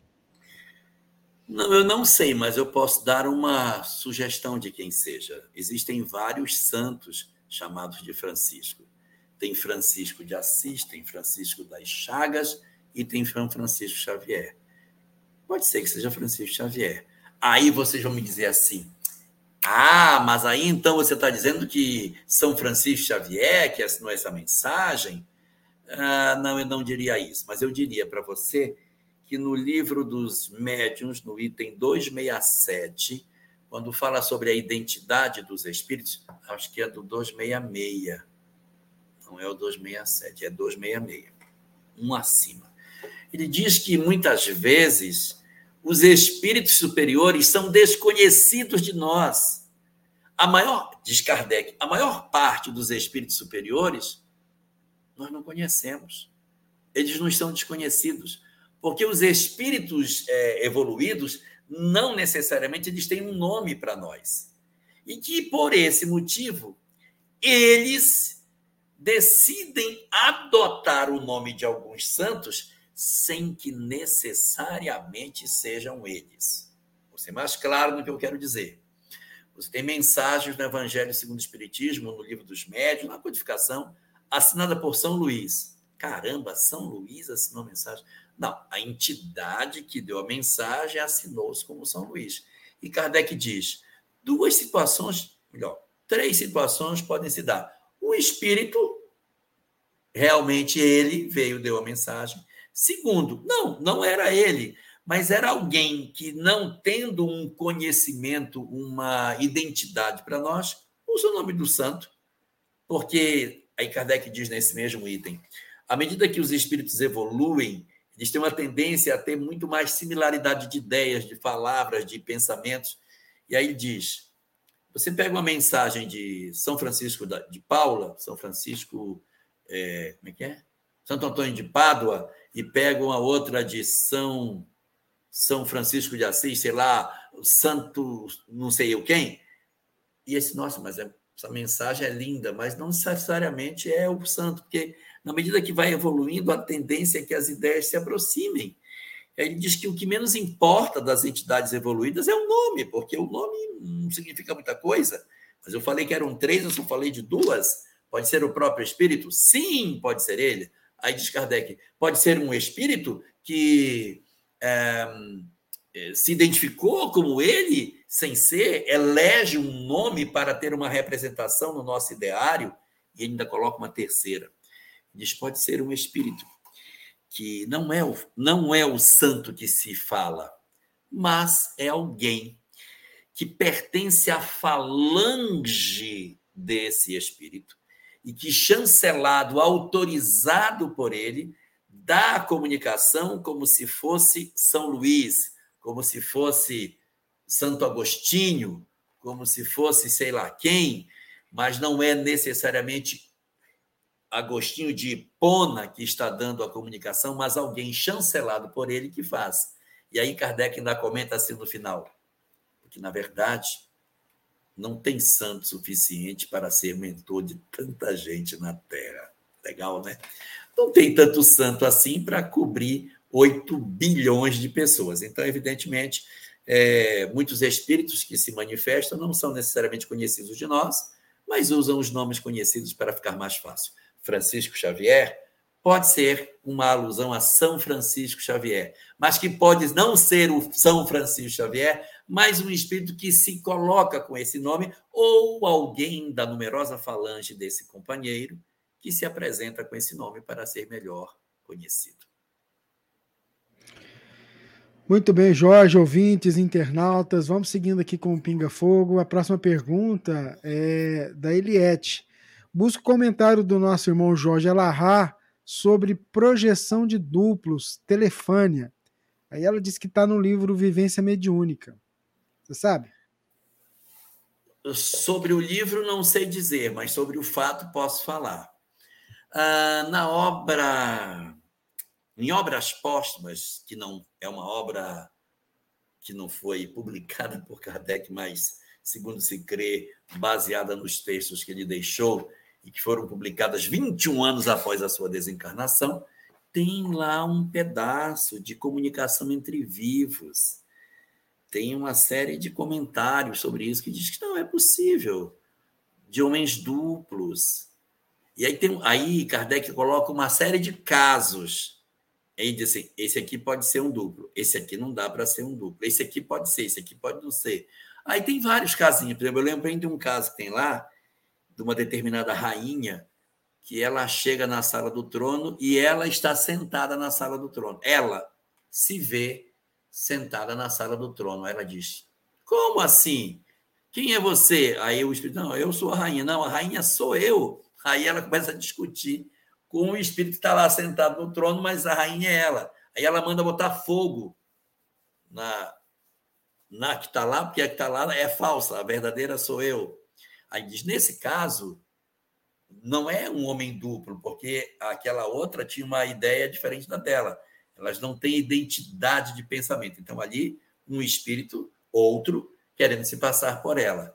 A figura dos chamados homens duplos é a possibilidade de você é, estar num determinado ambiente, você se desprende do corpo e vai até um outro lugar. E ali naquele lugar, naquele outro lugar onde você está, você se materializa ali. Então eu tenho um corpo aqui e tenho um segundo corpo materializado lá. Então eu sou um homem duplo. Santo Antônio de Pádua realizou essa atividade. É... Eurípides Barçanufo também possuía esse dom, que na literatura espírita não é chamado de homens duplos, é chamado de bicorporeidade. É a faculdade de que alguém desprende-se do corpo e se materializa distante. Se eu me desprender sem materializar, não é não é bicorporeidade, é dupla vista. Eu estou lá, mas estou aqui, só que ninguém me vê lá, só os videntes. E aí, como é que pode o cara estar tá lá e estar aqui? É porque o espírito não vai lá. Ele vai e volta, vai e volta, vai e volta, vai e volta tão rápido, como se fosse igual isso aqui, ó. Ele está lá e cá ao mesmo tempo que você não sabe aonde está. Porque é tão rápida a ida e a volta, a ida e a volta, que nessa velocidade que o espírito faz, você tem a sensação de que ele está em dois lugares ao mesmo tempo. As mulheres vão me entender no que eu quero dizer. Mulheres prestam atenção em mais de uma conversa ao mesmo tempo. Não é ao mesmo tempo. Ela gasta dois segundos ouvindo uma, e quando ela ouve essa, ela não ouve a outra. E ela gasta dois segundos ouvindo a outra, a segunda, mas não ouve a primeira. E você diz, credo, ela ouve as duas ao mesmo tempo. Não. Ela atua de maneira muito ligeira, chaveando entre as duas conversas, dá a sensação de que está presente nas duas. É mais ou menos um fenômeno semelhante em que pessoa, o espírito se desloca e volta, desloca e volta, e pode apresentar-se é, como se estivesse em dois lugares ao mesmo tempo. Nesse lugar primeiro onde eu estou, eu posso até ficar relaxado. Eu deito, relaxo, fico aqui concentrado, me desprendo e vou lá. O corpo está aqui, mas eu estou lá. Então eu estou lá e cá. E existe casos em que, de repente, é, a pessoa pode estar realmente em estado de vigília nos dois lugares ao mesmo tempo, chaveando lá, cá, lá, cá. Igual alguém que conversa lendo no celular. Muito bem, Jorge. Estão falando aqui que São Francisco Xavier é padroeiro da cidade de Salvador, na Bahia. Tá? Rapaz! É. Quem colocou para gente a norma. São Francisco Xavier é o padroeiro da cidade de Salvador, na Bahia. Não sabia. Tá Eu também não, fiquei sabendo agora. Obrigado, viu, Norma? Um abraço. A Divina está ali com a próxima pergunta. Divina. A próxima pergunta é da Ercília Moraes. Jorge, Cuido da minha avó com 96 anos e há oito tem Alzheimer. Essa doença seria pela evolução do espírito dela? Olha, é, nós não podemos determinar que uma doença ela tenha uma única função. Ela pode ser para múltiplas funções. Pode ser para exercitar a sua paciência, pode ser para que ela se adapte ao processo de transição para o mundo espiritual. Existem algumas pessoas que elas têm muito medo de morrer, têm pavor da morte. E, de repente, doenças dessa natureza, elas facilitam com que o espírito vá devagarinho é, exercitando, revendo, reconsiderando seus valores e vá se adaptando a um processo de desembaraço do corpo físico na ida para o mundo espiritual. Então, isso é uma circunstância que não tem uma função só. Pode ser um exercício para os outros filhos, para saber quanto de amor ou de desamor reside dentro de nós.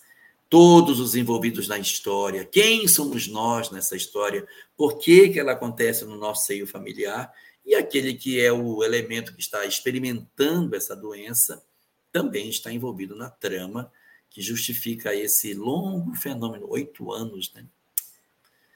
Oito anos de exercício desse sentimento de paciência e de dedicação para uma pessoa nesse estado tão complicado de consciência que o Alzheimer deixa. Muito bem, Jorge. Vamos aqui para mais uma pergunta, deixa eu pegar aqui. É, boa noite, amigos da Rádio Fraternidade. Jorge, eu pensei em fazer um grupo de bate-papo, estudos em casa sobre a doutrina espírita, porque tenho amigas interessadas que são de outras religiões. É, eu comentei no centro espírita que frequento e eles foram contra, mas eu continuo com essa intenção. O que, que você acha? E se você, por exemplo, não concordar, você teria alguma sugestão do que eu poderia fazer? Não, eu não discordo, não. Eu acho muito legal. O que, que eu desaconselho? Mediunidade. Não permita a comunicação mediúnica. Não permita, não. É muito até forte dizer assim. Mas tente cuidar para que não se transforme numa reunião mediúnica. Mas é saboroso demais você ter um lugar para você reunir as pessoas porque, assim, é, dizer que a gente não pode fazer isso é como dizer que a gente não pode fazer o evangelho no lar. Não. Porque o que você quer fazer é o evangelho no lar com os amigos. Então, se você dissesse assim no centro, não, eu vou convidar meus amigos para fazer um evangelho no lar. Que talvez os seus colegas estejam preocupados que você queira montar um centro espírita dentro da sua casa. Aí eu diria: não, não faça isso. Não monte um centro espírita dentro do seu lar. Mas um culto do evangelho no lar é muito legal. Você pegar é, uma reunião semanal, uma leitura de uma página do evangelho, vamos comentar. E suas amigas que não conhecem perguntarem assim: mas como assim? A dor é uma bênção que Deus envia a seus eleitos? Que conversa é essa, meu Deus? Nossa! E aí, nessa essa dinâmica, né? Que, que a coisa vai acontecendo, você vai esclarecendo. Então, é um culto do evangelho dentro dessa perspectiva. Não vejo nada de negativo nisso. Acho uma ideia genial. Agora, não transforme a casa num centro espírita e não favoreça as comunicações mediúnicas. Eu vou explicar por quê, rapidamente. Para evitar com que entidades perturbadoras acabem se atrelando na sua casa. Ah, mas não comunica no centro? mas o centro tem outro propósito, o centro tem outra ambiência e tem uma outra proteção espiritual. Na sua casa, é bom evitar a manifestação de entidades é, perturbadas, porque elas podem permanecer no ambiente e até dificultar a harmonia doméstica. Ok? E bacana, né, Jorge, é que, que ela fala na pergunta que é com amigas de outras religiões. Então, olha que é bacana, né? É, e aí tem uma coisa, viu? Se são pessoas de outra religião, Nunca faça crítica à religião delas. Nunca diga assim: olha aqui, como é que está a tua religião? Isso aqui está tudo errado lá. Nunca use esta palavra errada. Desde que as pessoas entendam, porque cada um tem seu tempo. A gente não deve nunca criticar a religião dos outros, mas deve acolher. Assim, o Espiritismo pensa assim. outra doutrina pensa diferente. Nós temos essa visão, mas a gente acolhe de maneira muito tranquila o que os outros pensam, porque é assim mesmo. Essa beleza da doutrina de dialogar com as outras religiões e outras linhas de pensamento é que faz o Espiritismo ser tão bonito, tão tolerante, tão, tão maravilhoso como ele é. A Divina vai fazer a próxima pergunta, Jorge. Antes de fazer a próxima pergunta, eu gostaria de fazer um comentário em cima da sua fala, Jorge. Hoje nós estávamos fazendo o nosso atendimento, né? De levar as cestas, eu e o Rubens. E aí, é, nós temos uma, uma atendida lá, que é assim, já uma senhora de idade, e ela sempre pede para a gente fazer, né? Um, ler um trechinho do Evangelho, dar o passe nela, né? E aí, é, ela queria que a gente auxiliasse uma vizinha, e da outra vez a gente não encontrou. E aí, no, no, no, no caminhar do no andar, né? Ela foi lá com a gente nessa vizinha para depois a gente fazer, né, isso com ela. E de repente, né, passa um carro branco, né, a hora que a gente estava lá na, na, na vizinha dela, e ela assusta, né, e fala assim: "Meu Deus! Ah, não. É minha amiga. E essa amiga minha, justa evangélica. Aí ela ficou assustada, assim, né? E não queria olhar. Porque a amiga que trabalhou com ela ia na casa dela, bem na hora que a gente ia fazer esse trabalho. Aí eu virei para ela, né? Eu sorri e falei: não, é, Fulana, vai lá, pode ir lá receber sua amiga, daqui a pouco nós estamos lá. Aí o Rubens acabou de levar a cesta, né? E tal, fez o atendimento. E nós retornamos, né? A nossa intenção era não é, agredir as pessoas que estavam lá com, né, às vezes fazer é, é, fazer o, o evangelho. Mas aí quando nós chegamos lá, o marido dessa dessa pessoa estava com o evangelho que a gente tinha deixado em cima da mesa lendo. Aí, né, eu, eu, fiquei assim tal, e eu peguei e sentei no banco, né? Porque a nossa intenção era pegar o evangelho e ir despedir. E aí ela pegou, já foi, buscou a cadeira correndo para sentar e falou assim para o moço: Ó, oh, entrega o evangelho para ela, porque ela vai ler para mim e depois ela vai fazer uma prece. Aí nós pegamos, o Rubens fez a leitura, né? E antes disso, o senhor que estava lendo o evangelho falou assim: Nossa, você é espírita, né? Vocês são espíritos. Aí nós falamos que sim, né? E, e, nossa, eu gosto demais do espiritismo, inclusive eh, falou de uma casa espírita que ele tinha recebido tratamento, né, e tal. Aí a mulher foi e falou assim, depois que ele tinha falado tanto, falou assim: "E eu não gosto do espiritismo". Aí eu comecei a sentir umas energias, né, que eu estava sentada assim meio que de costa para ela. Mas eu falei, aí ela pegou e falou assim ao mesmo tempo, ela falou: "Mas eu gosto desse lugar que faz o tratamento, que fez o tratamento. Eu gosto muito desse lugar. Aí eu peguei, né? Falei assim: ah, já sei. Aí eu virei e falei assim: olha, a casa espírita que a gente frequenta é igual esse lugar que a senhora gosta. É igualzinho. Aí, aí eu peguei e virei para ela e falei assim: e a senhora importa se a gente fez, fazer uma prece para a dona Maria Andrelina aqui e, e, e, fazer a leitura do Evangelho? Não, não, não importa, não.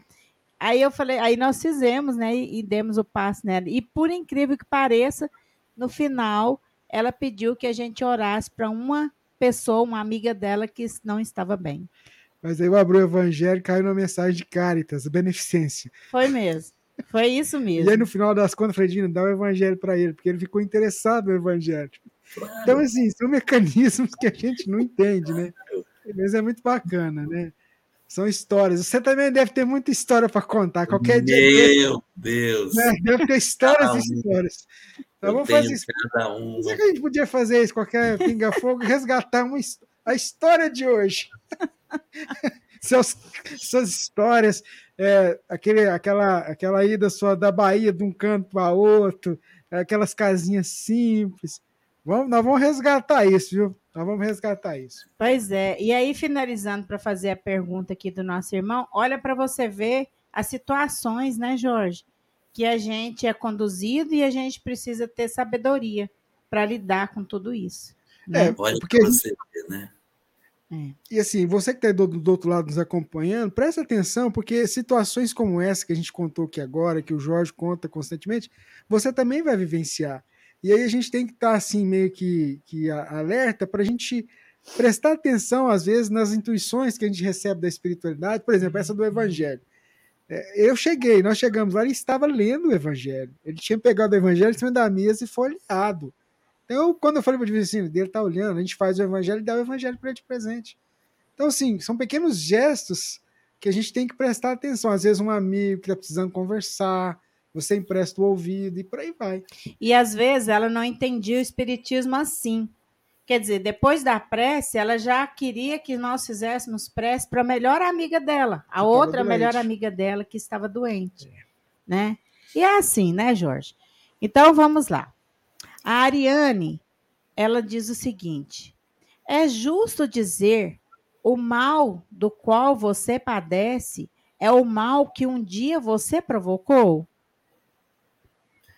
Isso seria uma compreensão muito rasa de que tudo aquilo que a gente faz obrigatoriamente eu fiz aos outros. Eu colocaria Jesus aí para a gente tentar analisar. E aí, ele foi crucificado porque um dia ele crucificou os outros? existem dores que realmente têm a ver com a nossa história do passado. Mas nem todas as dores obrigatoriamente são originárias de um equívoco, de uma queda, de um tropeço. Ou seja, nem todas as dores são expiatórias. Existem muitas dores que nós atravessamos que elas são dores missionárias. Como é que isso funciona? São pessoas que aceitam passar por determinadas experiências, não porque devam, mas por amor. Ou você acha que as mães na porta dos presídios no domingo são todas elas devedoras da lei? Ou será que essas mulheres estão ali porque elas estão numa tarefa de semeadura de amor no coração de seus filhos, que para elas não são pessoas difíceis, são seus filhos. E isso vai ser muito importante no fio invisível de resgate dessas criaturas. Quantas vezes nas reuniões mediúnicas entidades obsessoras são resgatadas por quem? Pelas mães. Então a gente não pode assim, ah, fulano sofre, ah, então deve. Olha Jesus, olha Alcione na obra Renúncia, olha Lívia na obra Há Dois Mil Anos. Será que o sofrimento obrigatoriamente está relacionado a uma punição? Olha a história de Quinto Varro na obra Ave Cristo. Quantos sofrimentos essas criaturas passaram para realizar o resgate dos seus amores? Assim, portanto, nós não podemos ter a leitura equivocada de dizer: ah, Fulano sofre, hum, então deve para a lei. Quando a gente sofre, mas o coração está cheio de, de desejo de fazer, de realizar, porque a gente sente que precisa fazer isso, porque o nosso coração não se sente desesperado nem angustiado, é um indicativo que isso é um processo missionário. Quando a gente odeia, não suporto, eu odeio, aí é um indicativo que talvez sejam dores é, expiatórias. As dores expiatórias, elas têm uma tendência, não digo que é obrigatório, mas uma tendência de gerar revolta, insatisfação, porque a alma está se debatendo diante da prova até aprender. E as dores missionárias, elas são muito mais suaves. O espírito atravessa esses sofrimentos com muito mais serenidade de espírito e encontrando fortalezas íntimas que a gente não sabe de onde vem. Pessoas simples, sem grandes conhecimentos espirituais, mas que têm um coração enorme, que dizem: se eu não fizer isso por ele, meu filho, quem vai fazer? Ele vai se perder. Então eu faço para que ele fique bem, mesmo que ele não me reconheça como sendo alguém que mereça alguma coisa de gratidão. Nossa, Jorge, eu olhei o relógio aqui e falei assim: nossa, o tempo não passa, não. Ele voa, tá igual você fez assim, rapidão, assim, ó. É, mas tem que ser para poder as pessoas verem a bicorporeidade, né? Tem que aproveitar ah, a internet para os recursos que ela possa nos ajudar. É, né? num dia só você corre o mundo. Aí, em Porto Velho, aproveitando que você está no, você tá no outro hemisfério, E num fuso horário diferente do nosso aqui, né? Estou num fuso diferente, é. É eu verdade. vim de outro hemisfério, que eu vim do hemisfério norte. Hoje É. não, hoje eu vivo abaixo da linha do Equador. Tá bom, tá certo. Vim para cá porque abaixo da linha do Equador não existe pecado, né? Não existe pecado abaixo da linha do Equador. Então Tá cá. bom, Do Ô, Jorge. lá é só pecado. tá bom. Ah, a Valéria, você lembra da Valéria semana passada que a gente pediu por ela? Aqui na prece, no finalzinho? Hum, A Valéria que estava com uma crise renal. Isso, estava internada. Olha só, ela escreveu assim: olha. É, boa noite, gratidão. Recebi alta na terça-feira após aquela vibração que encheu meu coração de alegria. Muito obrigado pelo carinho e vibrações. Valéria São Paulo. Ô, Valéria, que notícia mais boa, né? Tá vendo? É só a gente confiar que o alto não, desam- não desampara nenhum de nós. Sempre digo isso. Ô, Jorge, a gente já vai encerrar, porque realmente a gente vai para a gente vai para uma hora e 55 minutos de live, de pinga-fogo. Tem muita pergunta aqui. Tem uma aqui que. Muito, muito bacana, que essa aqui eu até, não, acho que eu vou até fazer ela, para a gente encerrar. Vamos lá, ó. É Ercília Moraes. Jorge, eu vou mudar de casa. Como abençoar meu novo lar? Alguma oração específica? Não, o próprio Cristo disse que a gente não deveria ter rezas, não deveria ter preces decoradas, não deveria ter assim algo que fosse como que um padrão, né? Isso é muito típico nas religiões mais dogmáticas, que você olha a oração para você ter uma casa, você tem que ter uma reza. Os judeus têm uma específica para proteger os umbrais da porta quando vai se mudar. Então, assim, muitas religiões têm, têm esses rituais. A doutrina espírita não tem. E ela nos convoca a sentir no nosso coração. Se eu pudesse dar uma dica, eu diria: não faça uma oração para se mudar. Faça uma oração no seu lar todos os dias. Renove as energias positivas. Porque, de certa maneira, acaba sendo uma certa ingenuidade nossa. Vou fazer uma oração para proteger o meu lar, agora acabou. e não é, porque o tempo todo as energias estão vindo da rua, a gente se magoa, se machuca, dentro de casa, fora de casa, vai trazendo companhias. Se não traz a companhia espiritual, traz as energias que ficam depositadas nas paredes, sem necessitar necessariamente um espírito, mas a energia. Então, minha sugestão, ore com o coração, a oração mais sincera que você puder, todos os dias. Acorda de manhã, Senhor, ilumina meu lar, enche de alegria, enche de paz, enche, enche de harmonia, enche meu coração da certeza que tu me guardas. E aí, uma oração brotada de maneira muito espontânea dos nossos lábios tem um poder extraordinário, né? Tem uma força indescritível, porque a mente está absolutamente conectada no que se diz, do que uma reza repetida que às vezes a gente pode estar repetindo uma fórmula conhecida, mas o pensamento está em outro lugar distante, sem muito poder de realização em termos do bem. Gente, ó, foi fantástico esse pinga-fogo, foi ótimo. Nossa, eu nem, nem dei tempo pro Jorge tomar uma água. Como... Eu vou lhe fazer uma, uma charada. Não, não faça charada, Vou fazer uma charada. charada. Vai. Se de cada pinga-fogo nós escolhêssemos um minuto para separar, quantas, quanto tempo nós teríamos? Sei não. Seria muito Duas tempo. É, Porque esse é, é, porque esse é o é, ver- é verdade, é verdade, é verdade, é verdade, é verdade. É verdade. É verdade. É verdade. Muito bom, né? Vamos seguindo, né? A gente já falou muito sobre o Pinga Fogo, tem novidades aí em breve, né? Que o Jorge nem sabe. Né? Ah, vai ser é? surpresa, é, vai ser surpresa. Olha, Jorge. você, você Surpresa para você também, internauta. De vez em quando a gente vai fazer isso aqui no Pinga Fogo. Em setembro, hein? É, no comecinho de setembro. É assim, né? É feito Olha, Jorge, não perde a graça, que se eu contar para você, minhas- fica... As coisas são feitas das minhas costas. Não. Quando eu chego, tá feito. É, se já chega e já tem a notícia. Vamos fazer a nossa prece então, Jorge? Tá Eu sei tá que- certo, Vamos lá. Horário.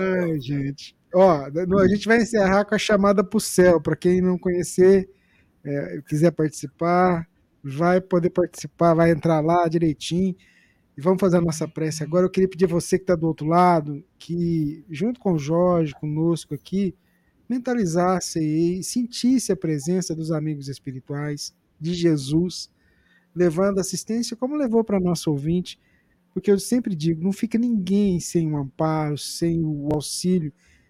E a doutrina espírita, ela é acima de tudo consoladora. Consoladora. Jorge. Vamos lá. Vamos orar.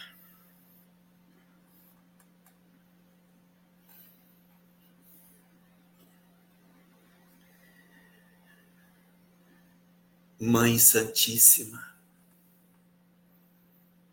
no silêncio das nossas vidas, nas dores silenciosas das nossas almas, suplicamos pelo teu coração misericordioso, para que das plenitudes dos céus o teu olhar misericordioso se derrame sobre a humanidade padecente.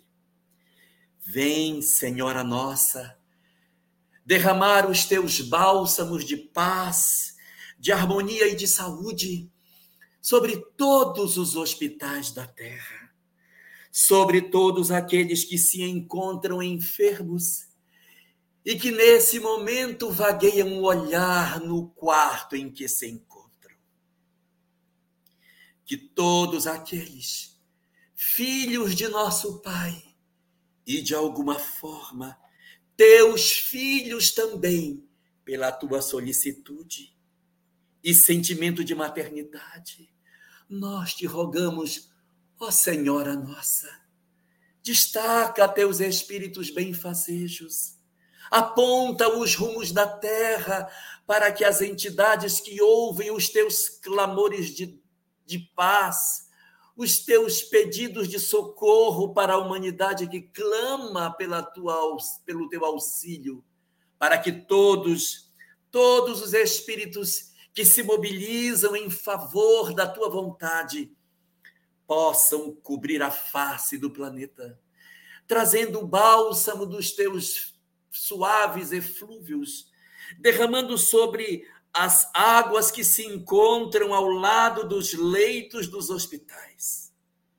O lenitivo, do remédio salutar, que possa revigorar a saúde dos que se encontram acamados. Visita, ó Senhora, os lares aonde os enfermos ali também se encontram. Que o sopro benéfico da saúde penetre com o teu hálito divino os espaços onde as almas silenciosas se recolhem nas suas dores, nas suas enfermidades, clamando pelo lenitivo da saúde se for, Senhora. Merecimento nosso, merecimento de cada um dos enfermos que a terra abriga, que tu possas, de alguma maneira, promover sobre os nossos corações cansados a paz, o sentimento de proteção, o sono tranquilo, o minorar das nossas dores o recompor das esperanças em dias melhores. Que tu possas visitar o coração de todos aqueles que se encontram neste momento debruçados sobre os leitos dos hospitais, acariciando os cabelos daqueles que se encontram enfermos. Leva, Senhor, a todos esses que não dormem, cuidado da, cuidando daqueles que padecem, que todos possam ter os seus sentimentos de esperança revigorados na paz que tu possas derramar sobre a humanidade. Leva a essas almas que choram, que soluçam ao lado dos leitos de dor, leva a todos eles a força, a coragem, o influxo da perseverança, para que não desistam, para que seus olhos não murchem diante das notícias, às vezes tão frágeis com relação ao futuro de cada um de nós. Senhora nossa, atende o nosso clamor. Não és tu, Senhora, a intercessora de todos nós? Não és tu, na verdade, aquela que ouve os clamores de todos nós, que aqui vivemos a suplicar pelos céus para que minore as nossas dores? Então te rogamos que o teu fluídico manto de paz, que as tuas bênçãos que promanam das regiões tão sutis aonde tu vives, que esse teu manto sagrado, que tu estendes sobre as regiões de sofrimento, com que tu acolhes as almas desencarnadas que clamam pelo lenitivo diante de suas dores, que esse mesmo manto que tu estendes sobre os vales sombrios do mundo espiritual, onde muitas almas, ainda atormentadas, repensam suas opções infelizes tomadas durante a existência física. Que esse teu mesmo manto de paz, que essa suave rede de fluidos extraordinários se estenda sobre o planeta se derrame sobre todos os espaços da Terra, no Oriente, no Ocidente, nas nações ricas e nas nações pobres. Nos lares faustosos, onde muitas vezes o amor é tão pequeno. Nos lares pobres, aonde também, Senhor, o amor, muitas vezes, faz tão poucas visitas. Nós te pedimos que suavemente, como um cântico dos anjos, as pontas do teu manto sejam tomadas pelas entidades que tu tutelas e elas possam delicadamente derramar sobre o planeta, envolvendo como que o protegendo do frio da descrença, do frio da indiferença, do frio do desamor.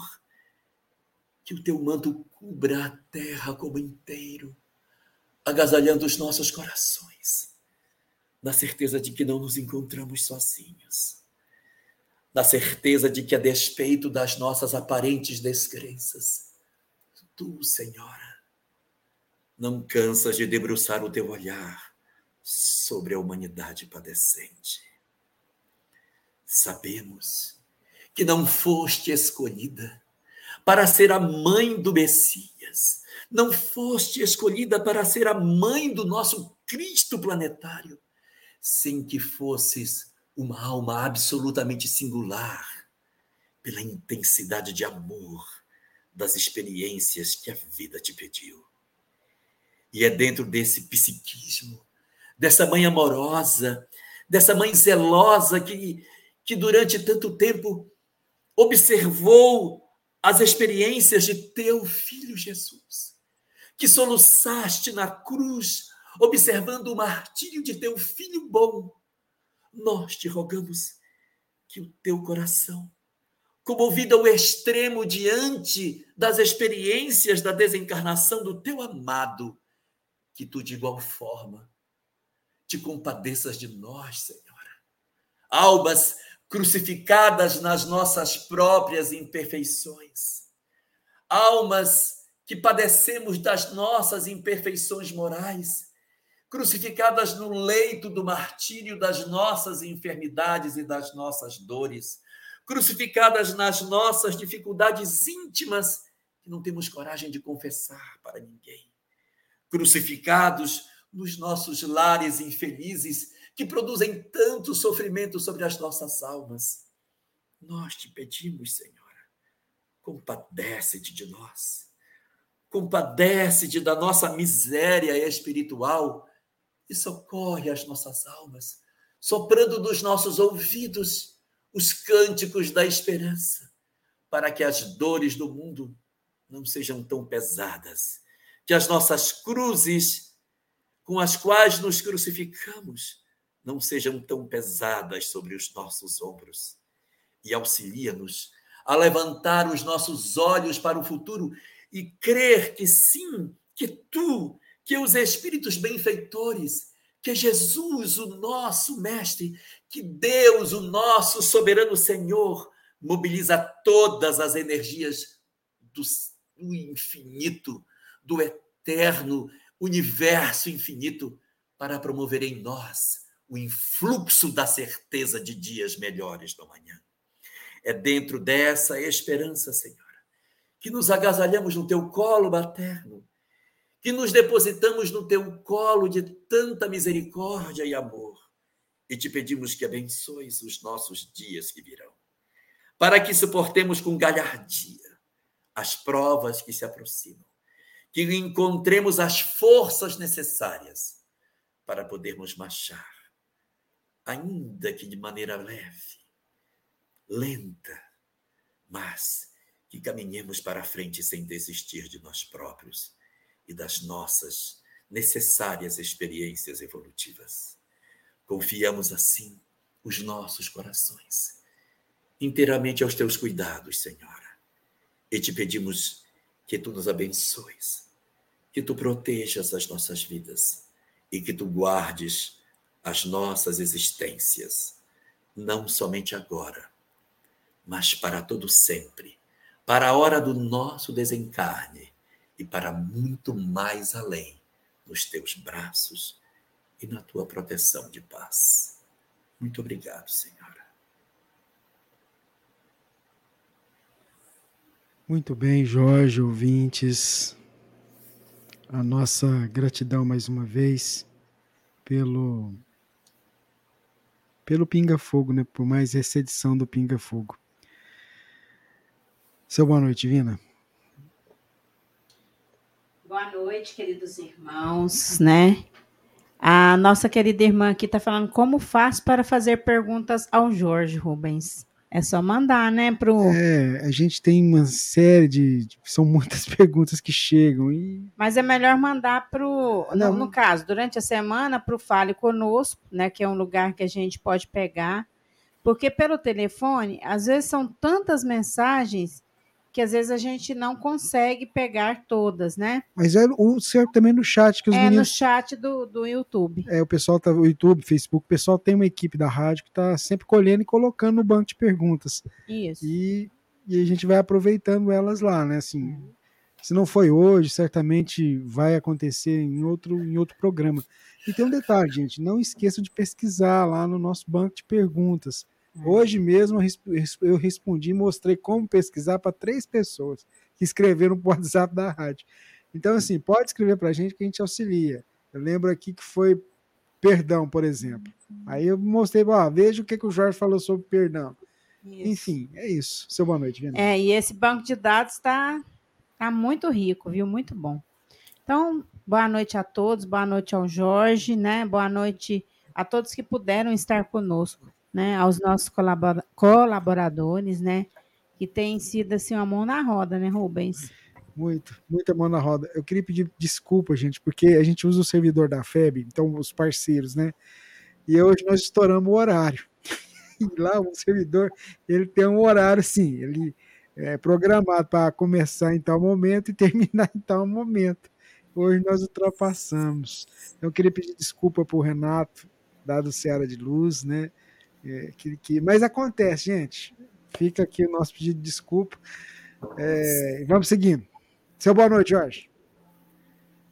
Ai, uma boa desculpa aí para todos, passou do horário, né?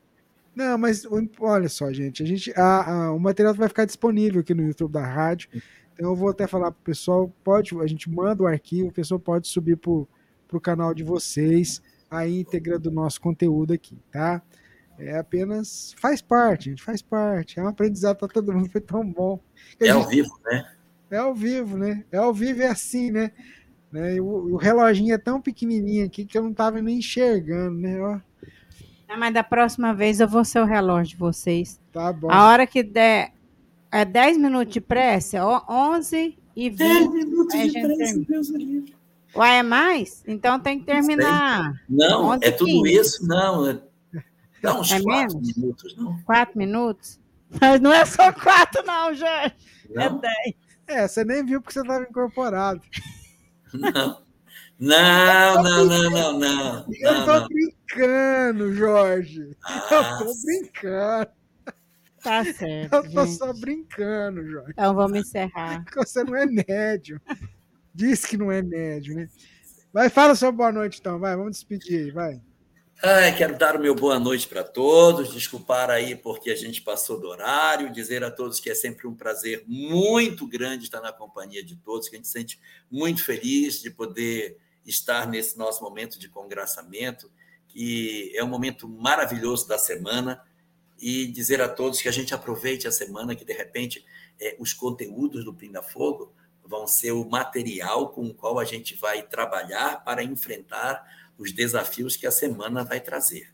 Então, que a gente utilize essas ferramentas para se sair bem nas tarefas que a gente tem para realizar. E receba bem o recenseador.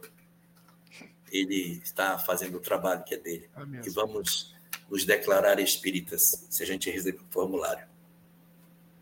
Gente, rapidamente, ah, tem algumas pessoas aqui falando de excursões né, para o céu de São Paulo. Então, é, a gente não sabe de nenhuma, não, né, Rubens? Mas se você organizar, a pessoa que está perguntando, ou juntar com outra equipe para organizar, seria bacana, né? É uma forma de economizar para poder vir para o céu. Gente, tem que descentralizar, né? O pessoal se organiza em é porque senão, Isso. senão gente- vocês, não vocês não imaginam o que é fazer um evento. Rafael Papa que o diga lá no Amigos Espíritas. Ele, ele que Imagina São Pedro, que tem É. que segurar um céu o tempo todo. O seu céu é só três dias por ano, já dá esse trabalho É. todo. São Pedro, Imagina segura aí, né? Segura aí, porque vai dar certo, gente. Fique com Deus, muita paz, gratidão. Vamos que vamos. Fique com Deus, gente. Muita paz.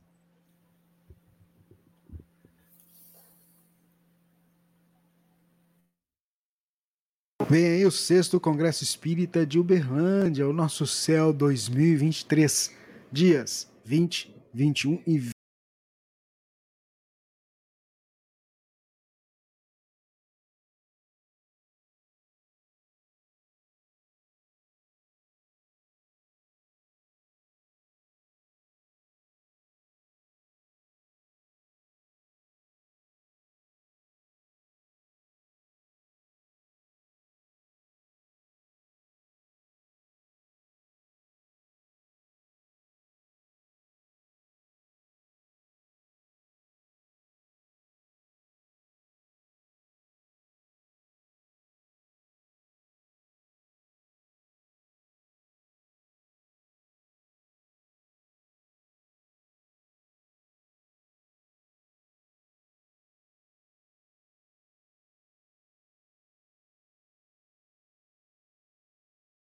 Esteja sempre em contato com o bem.